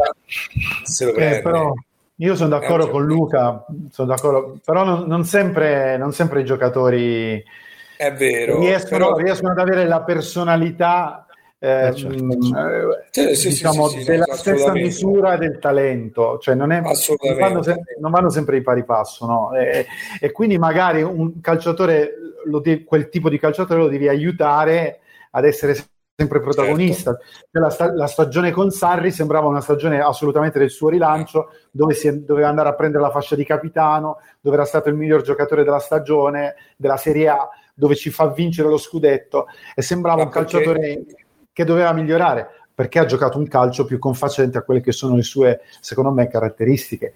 Ma Cioè, perché a me sembra abbastanza chiaro, sembra abbastanza chiaro che un giocatore con quelle caratteristiche, con quel tiro, eh, con quella coordinazione e con una, ovviamente una delle caratteristiche su- sue non esaltanti eh, sono quelle, diciamo, le caratteristiche atletiche, quindi secondo me dovrebbe rinunciare molto di più a andare a spasso per il campo, a venire a prendere palla lontanissimo dalla porta e stazionare, e stazionare Ma- più Se vicino. fosse mentalmente più attaccante, Mental- esatto, mentalmente più attaccante. Eh, vabbè, ma Ma queste cose si- però si insegnano, cioè, queste cose cioè, ha avuto tempo per Sì. fare tutto da, solo, tutto da solo è difficile, però io sono d'accordo che lui sicuramente ci ha messo del suo, magari a, a non ricercare altro, a non farsi delle domande Sì. no, su, su perché non riusciva ad essere performante in un certo modo. Si è accontentato de- di, di alcune si è stagioni. accontentato di essere un meraviglioso giocatore per gli occhi, però secondo me Bravo.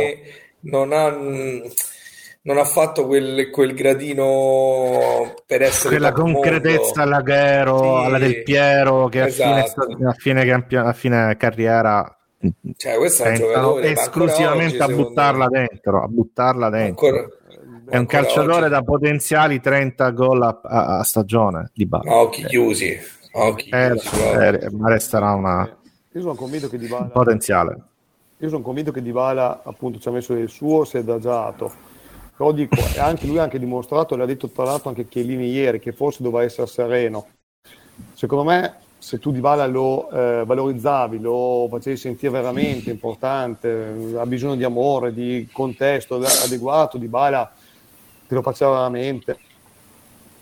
Eh, Sì, sì, no, no, no, ma eh, sono... iniziato con 12 gol in poche partite, mi ricordo che andava a una media di due gol a partita, mi sembrava un'ira di Dio. Poi dopo a un certo punto ti viene una volta ti metto sul mercato, e una volta ti comprano Ronaldo, e una volta ti... Cioè, secondo me dopo anche lui emotivamente forse non è stato così forte da prendersi quel ruolo che dicevate prima. Però insomma, secondo me poteva essere gestito tutto quanto meglio, secondo me, dall'inizio Sono d'accordo. Assolutamente d'accordo. Questo tutto. eh. Bene, allora eh, vi lancio un giochino così poi passiamo alla prossima stagione e andiamo a chiudere.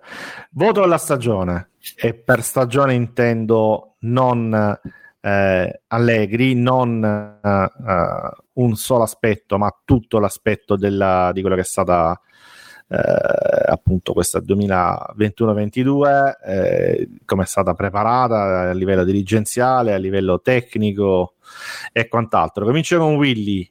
Facciamo il giochino del numerino, quindi da 1 a 10. 5. 5, ok. Luca, questi lo sai, Cinque. ora vi- vi- ve li vanno, ve li vanno a, a- a ripescare, li mettono online e vi massacreranno. Quindi 5 hai detto, scusami Luca. Sì, 5. Non può essere, non può essere considerata una stagione sufficiente, assolutamente.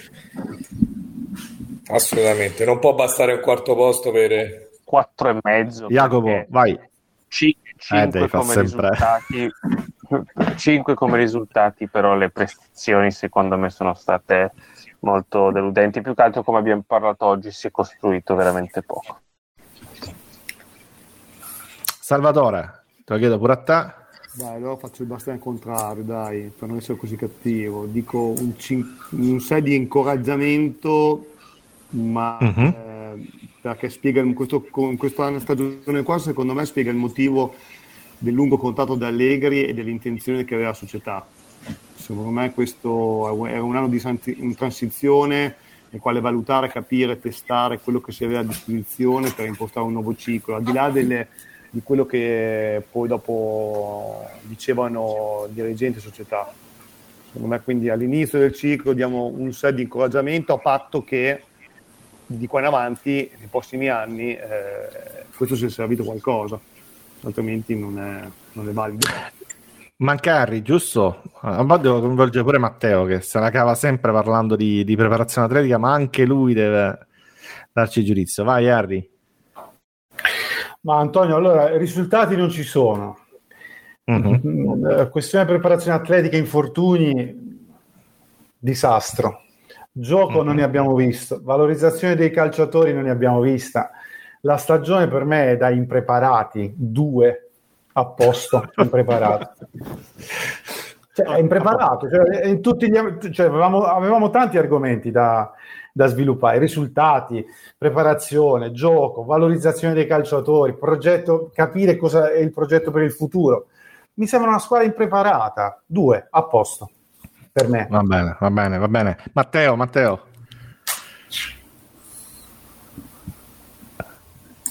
Un po' per quello che ho visto, un po' per i risultati, però mh, mm, sono sincero, più di quattro e mezzo non do.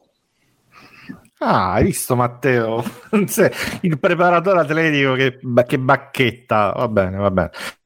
Ma io vi dico pure la mia, non mi sottraggo. Secondo me questa è una stagione che non può andare oltre. Va, voglio, voglio, voglio, salvarla un pochettino, eh, anche perché poi nell'articolo ho massacrato. Fatemi, fatemi da un 5, 5, 5 e mezzo, dai, 5 e mezzo eh, perché io do comunque un, uh, un, valore a quanto è stato costruito eh, a livello appunto extracampo che può consentire l'anno prossimo col mercato, perché altrimenti andiamo da nessuna parte, di fare uno step ulteriore. Quindi in questo può essere, ci, do, ci, voglio vedere qualcosa di positivo, in questo può essere propedeutica questa stagione alla prossima per eh, preparare il terreno al, al calciomercato.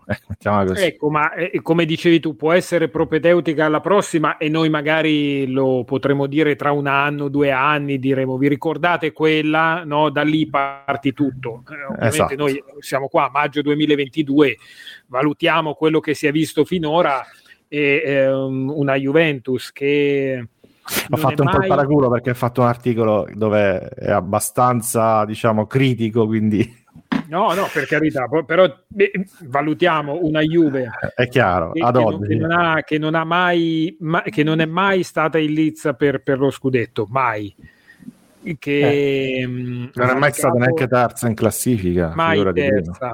Eh, scontri diretti vinti nessuno. Scontri diretti giocati veramente bene diciamo così uno su otto scom- mettendoci diretti poi anche con l'Atalanta.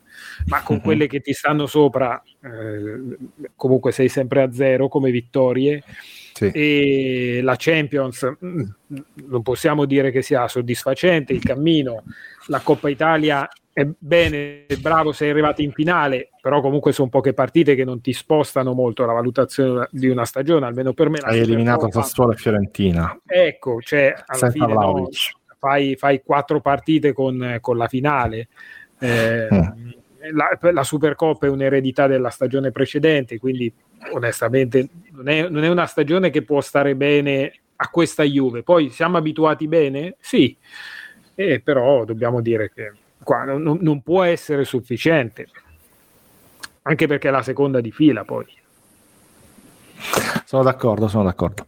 Eh, vediamo la prossima stagione. Allora, dai, abbiamo già eh, introdotto la, l'argomento. Salvatore, da che cosa possiamo ripartire? Allora, tu dicevi, ti auguravi che questa fosse una stagione no, di, eh, di transizione. Ma sì, perché comunque eh, penso al contratto fatto dall'Allegri così lungo, eh, ipotizzo che per forza questa qua dovesse una stagione di transizione eh, perché non è costruito niente come abbiamo detto tutta la sera quindi immagino che quest'anno tu uh, abbia voluto uh, capire quello che avevi a disposizione da, e poi da lì ripartire. Anche se parentesi io credo sempre che la speranza che sarà sempre negata da tutti è che nonostante le difficoltà qualcosa avremo portato a casa ugualmente. E a Lega servirà anche questo. Però chiaro, chiaro. di questo, ehm, io quindi l'anno prossimo penso che eh, si ripartirà delle basi gettate che sono frutto di scelte tecniche nette e ponderate, anche se dolorose, da una chiara identità di mentalità, nella quale la concretezza e il risultato dovranno essere prioritari nel raggiungere gli obiettivi rispetto magari al gioco o all'accattivarsi di pubblico. Inoltre, secondo me, si ripartirà da quello che si vede dalla del- anche dalle dichiarazioni di Allegri, dalle- dalla necessità di incrementare il livello di personalità del gruppo per affrontare quei momenti di gioco che sono tanto cari appunto da Allegri stesso, che quest'anno hanno determinato negativamente anche alcune situazioni ed episodi.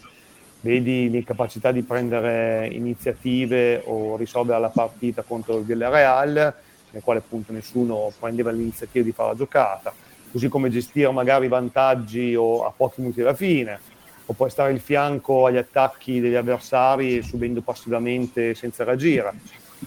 Quindi io mi aspetto questo, poi dopo ogni altro argomento dal punto di vista tecnico-tattico riguardo il gioco ritengo che sia Ci affidiamo al mercato. sì, esatto, di, sia di difficile valutazione, non sapendo appunto le scelte che il materiale umano che avevamo a disposizione. Anche se Allegri aveva sempre dimostrato nei suoi anni precedenti, come dicevamo prima, questa capacità di lettura, interpretazione, fantasia, a volte anche di adattare ehm, la squadra per ottenere il massimo a disposizione eh, in funzione dell'obiettivo. Ecco, io mi aspetto questo, perché altrimenti non avrebbe senso nemmeno questo anno qui. Ecco, non è cresciuto niente, è distrutto tutto e manco messo le basi per, per il futuro. Allora, quali profili di mercato servono? Ultimo argomento e poi andiamo a chiudere. Eh, Henry, vuoi dirmi la tua? Giovani, veterani, mix, Ah, Antonio, di Se cane? stanno, se stanno pensando a Perisic, Di Maria e Pogba, eh, io li vedo Già, la risposta ce l'hai già. Eh, io li vedo piuttosto, voglio dire, disperati sul lato gioco, cioè loro vanno, pagano i giocatori, mettono i giocatori dentro e si spera che gli altri non facciano meglio, perché Schifo non fanno Quest'anno- comunque, eh, tutti quest'anno, no, quest'anno io condivido quello che ha detto Salvatore, ma voglio ricordare a Salvatore che quest'anno lo scudetto lo sta vincendo il Milan. O comunque lo vincerà l'Inter, che sono squadre che hanno giocato un calcio ma lunare rispetto alla Juventus.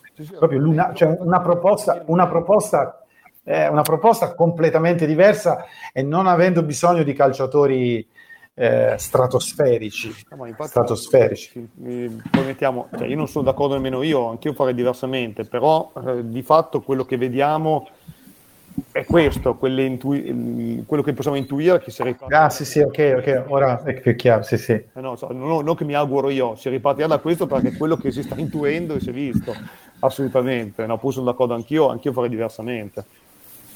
Sì, sì, no, ma per, per il futuro, per rispondere alla tua domanda, eh, cioè, facciamo fare ad Allegri, cioè, diamogli eh, la massima fiducia nel scegliere i, i nuovi giocatori che serviranno secondo lui, perché noi non l'abbiamo capito, ma sicuramente lui eh, avrà chiara la situazione su cosa serve a questa Juve per andare a competere con- contro questo Milan e contro questa Inter e quindi se serve Di Maria, se serve Perisic, se, se- mh, Di Maria mi scende una lacrima, però Mamma mia, eh, serve eh, non che non ci piaccia, eh, cioè, Di Maria Ah, è un idolo di, di, di, di anni. L'idolo della nostra chat storica. della nostra chat storica di Maria e Higuain.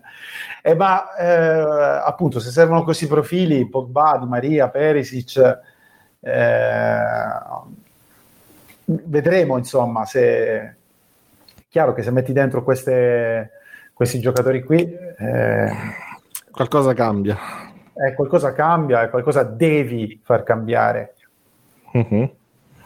Guarda, vi lancio una, una domanda provocatoria sull'argomento, Ehm, ci pensavo proprio oggi. Eh, avreste valutato, come avreste valutato voi al giorno d'oggi, come valutate, l'acquisto che, venga- che è stato fatto nel 95-96 per una sola stagione, quella della vittoria della Champions, di un difensore come Bjerkwood, che all'epoca aveva 36 anni, che tra l'altro giocò la finale da titolare. Cioè, adesso pensando ai profili che girano adesso, mh, insomma, ho pensato anche a questo tipo di, di acquisto fatto a quell'epoca. Come lo valutereste oggi? Ha un Vierkovood oggi? Eh, esatto, cioè uno di 36 anni che... Eh, c'aveva un, Chiell- ah, c'aveva un Chiellini eh, come No, difensore. No. hai comprato, adesso vai, vai a puntare su un Perisic, su un Di Maria, insomma, giocatori di una certa età che riteniamo vecchi, però cavolo, nel 95-96 abbiamo comprato un, un Viercode per una stagione, 36 anni all'epoca quando credevamo che già avesse finito la, la sua Sì, sì. carriera importante, tra l'altro giocò anche a finale di Champions League da titolare. Mamma, tostissimo Pierco. Mamma mia, adesso se Perisic arriva e ha questa incidenza magari cioè, non lo, Ah, ma Perisic, però allora pe- su Perisic, vabbè, ma adesso apriamo un altro. Però, però Perisic gioca come quinto, eh. Sì sì certo, certo. Cioè, alla fine tu, Salvatore, lo sai meglio di me, cioè, il contesto poi è importante, cioè Perisic deve fare il quinto, perché Perisic ha trovato una continuità di rendimento l'anno- dall'anno scorso con Conte Aia. e quest'anno con, eh, oh, eh, cioè, non è che è una cosa che mi sto inventando io, cioè con riferimenti diversi, con riferimenti della mezzala che gli ha dato supporto prima Eriksen e quest'anno c'è la Noglu che ha corso tanto anche dietro eh, a Perisic e soprattutto Bastoni e, e Di Marco che sono stati fondamentali secondo me eh, nel supportare Perisic che ha fatto la differenza nell'Inter, forse il miglior giocatore del campionato. Sì, io più che altro più che adesso soffermarmi su Perisic stavo pensando a Di Maria. coerenza delle scelte Eh, Salvatore lo perdiamo. Eh, Sì, Salvatore, non ti stiamo ascoltando più. quattro cerchi di giocatori efficaci che, esatto, che poi dopo che siano giovani e vecchi mh, sai poco manca Ehm, secondo quelli secondo me e, e questi profili sono- eh, rientrano in quest'ottica perché altrimenti non c'è una logica Mm, No, no, la logica è che gio- cercano i giocatori che fanno loro, cioè fanno- li mettono e fanno, fanno un po' loro e vediamo. A me sembra, a me sembra però- questo. Però io credo che poco. Mi allaccio pure al discorso Vai, che Luca, facciamo vai. prima sui giovani. Mi allaccio al discorso che facciamo sui giovani. Io credo che l'unica strada, per quanto io non la condivida, è quella di eh, dare ad Allegri una rosa sulla quale lui creda, cioè nel senso che eh, non dobbiamo dire noi se Rovella è bravo, se Fagioli è buono, se Miretti eh, va bene. Il problema qual è? Che nel campo ci sta lui col suo staff, quindi lui deve credere nei giocatori che andranno a formare la rosa di- del prossimo anno, altrimenti rischiamo anche, perché, anche 12. perché, ragazzi, l'anno prossimo è una, cioè non, non so come definirlo, ma è un- una specie di all-in per, per Allegri e probabilmente anche per qualcosa di più di Allegri. Beh, io, io Ma l'anno penso, prossimo io deve penso- vincere. Io penso che però vada, vada detta una cosa, la società mh, non si aspettava di dover comprare Vlaovic a 70 milioni, Perisic a 33 anni, Di Maria a 35, cioè la società sta facendo un esborso economico allucinante A per maggior di- ragione, a maggior per ragione. cercare, di, eh, per cercare di vincere un campionato in Italia dove francamente il livello non mi sembra impossibile, ecco, quindi cioè, voglio dire, eh, nei panni della società sarei un po' incazzato se questi eh, sono gli obiettivi, ecco, perché Se c'è bisogno di dare 8 c'è- milioni l'anno a Pogba, di dare- 7 a Di Maria, Esatto, di dare 8 senza prendere.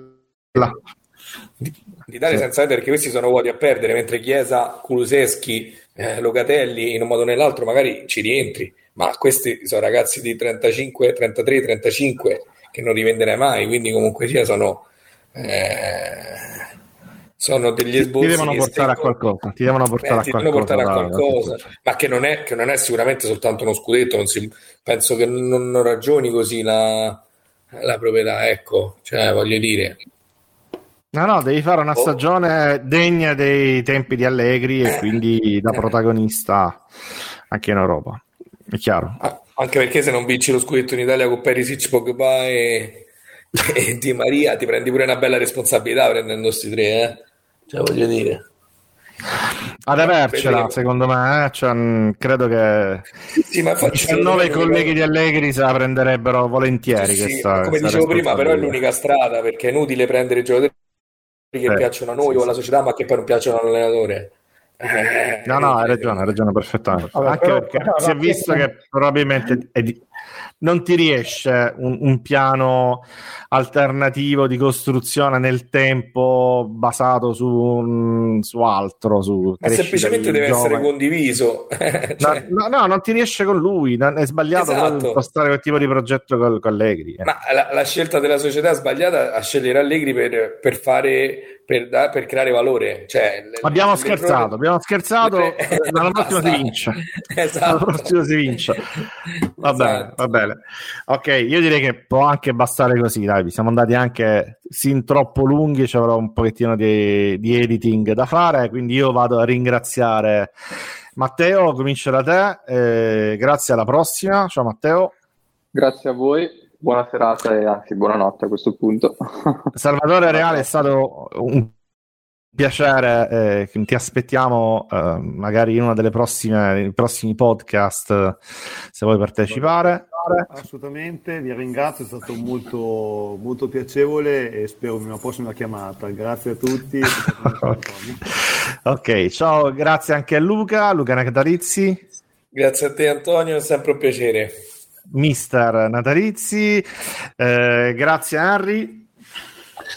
Ciao ragazzi. Ciao, e forza Juve sempre comunque, eh. Non ce, non ce, lo dimentichiamo, Forza Juve, Juve, la Juve. Che, che hai tifato tu quest'anno? Di la verità. Ah, io, io, non ho tifato, cioè non riuscivo ah, a tifare ecco. perché eh, no, ma non è, che, cioè, non è che non ho tifato la Juve, io ho tifato la Juve, ma cioè, è stato difficile, è stato complicato guardare le partite della Juve cioè, perché sapevi già come andavano a finire no, no, vabbè, volte, no? ti, sei, ti, sei, salvato, ti sei salvato. No. Eh, Jacopo Azzolini, ciao Jacopo. Ciao Antonio, un saluto a tutti. E Willy Signori, ciao Willy. Ciao ciao a tutti. Ok, noi ave- abbiamo l'intenzione di fare una voice chat prossimamente, eh? un voice chat in diretta live, coinvolgendo anche eh, gli ascoltatori, quindi eh, magari con interventi in diretta o con domande in diretta eh, e poi vedremo, insomma, ci organizzeremo. C'è un articolo che sto scrivendo che uscirà eh, che potrebbe mm, essere una base di ulteriori discussioni, magari vediamo un altro podcast se riusciamo a farlo prima della fine dell'estate. Io vi ringrazio e vi saluto, eh, buonanotte.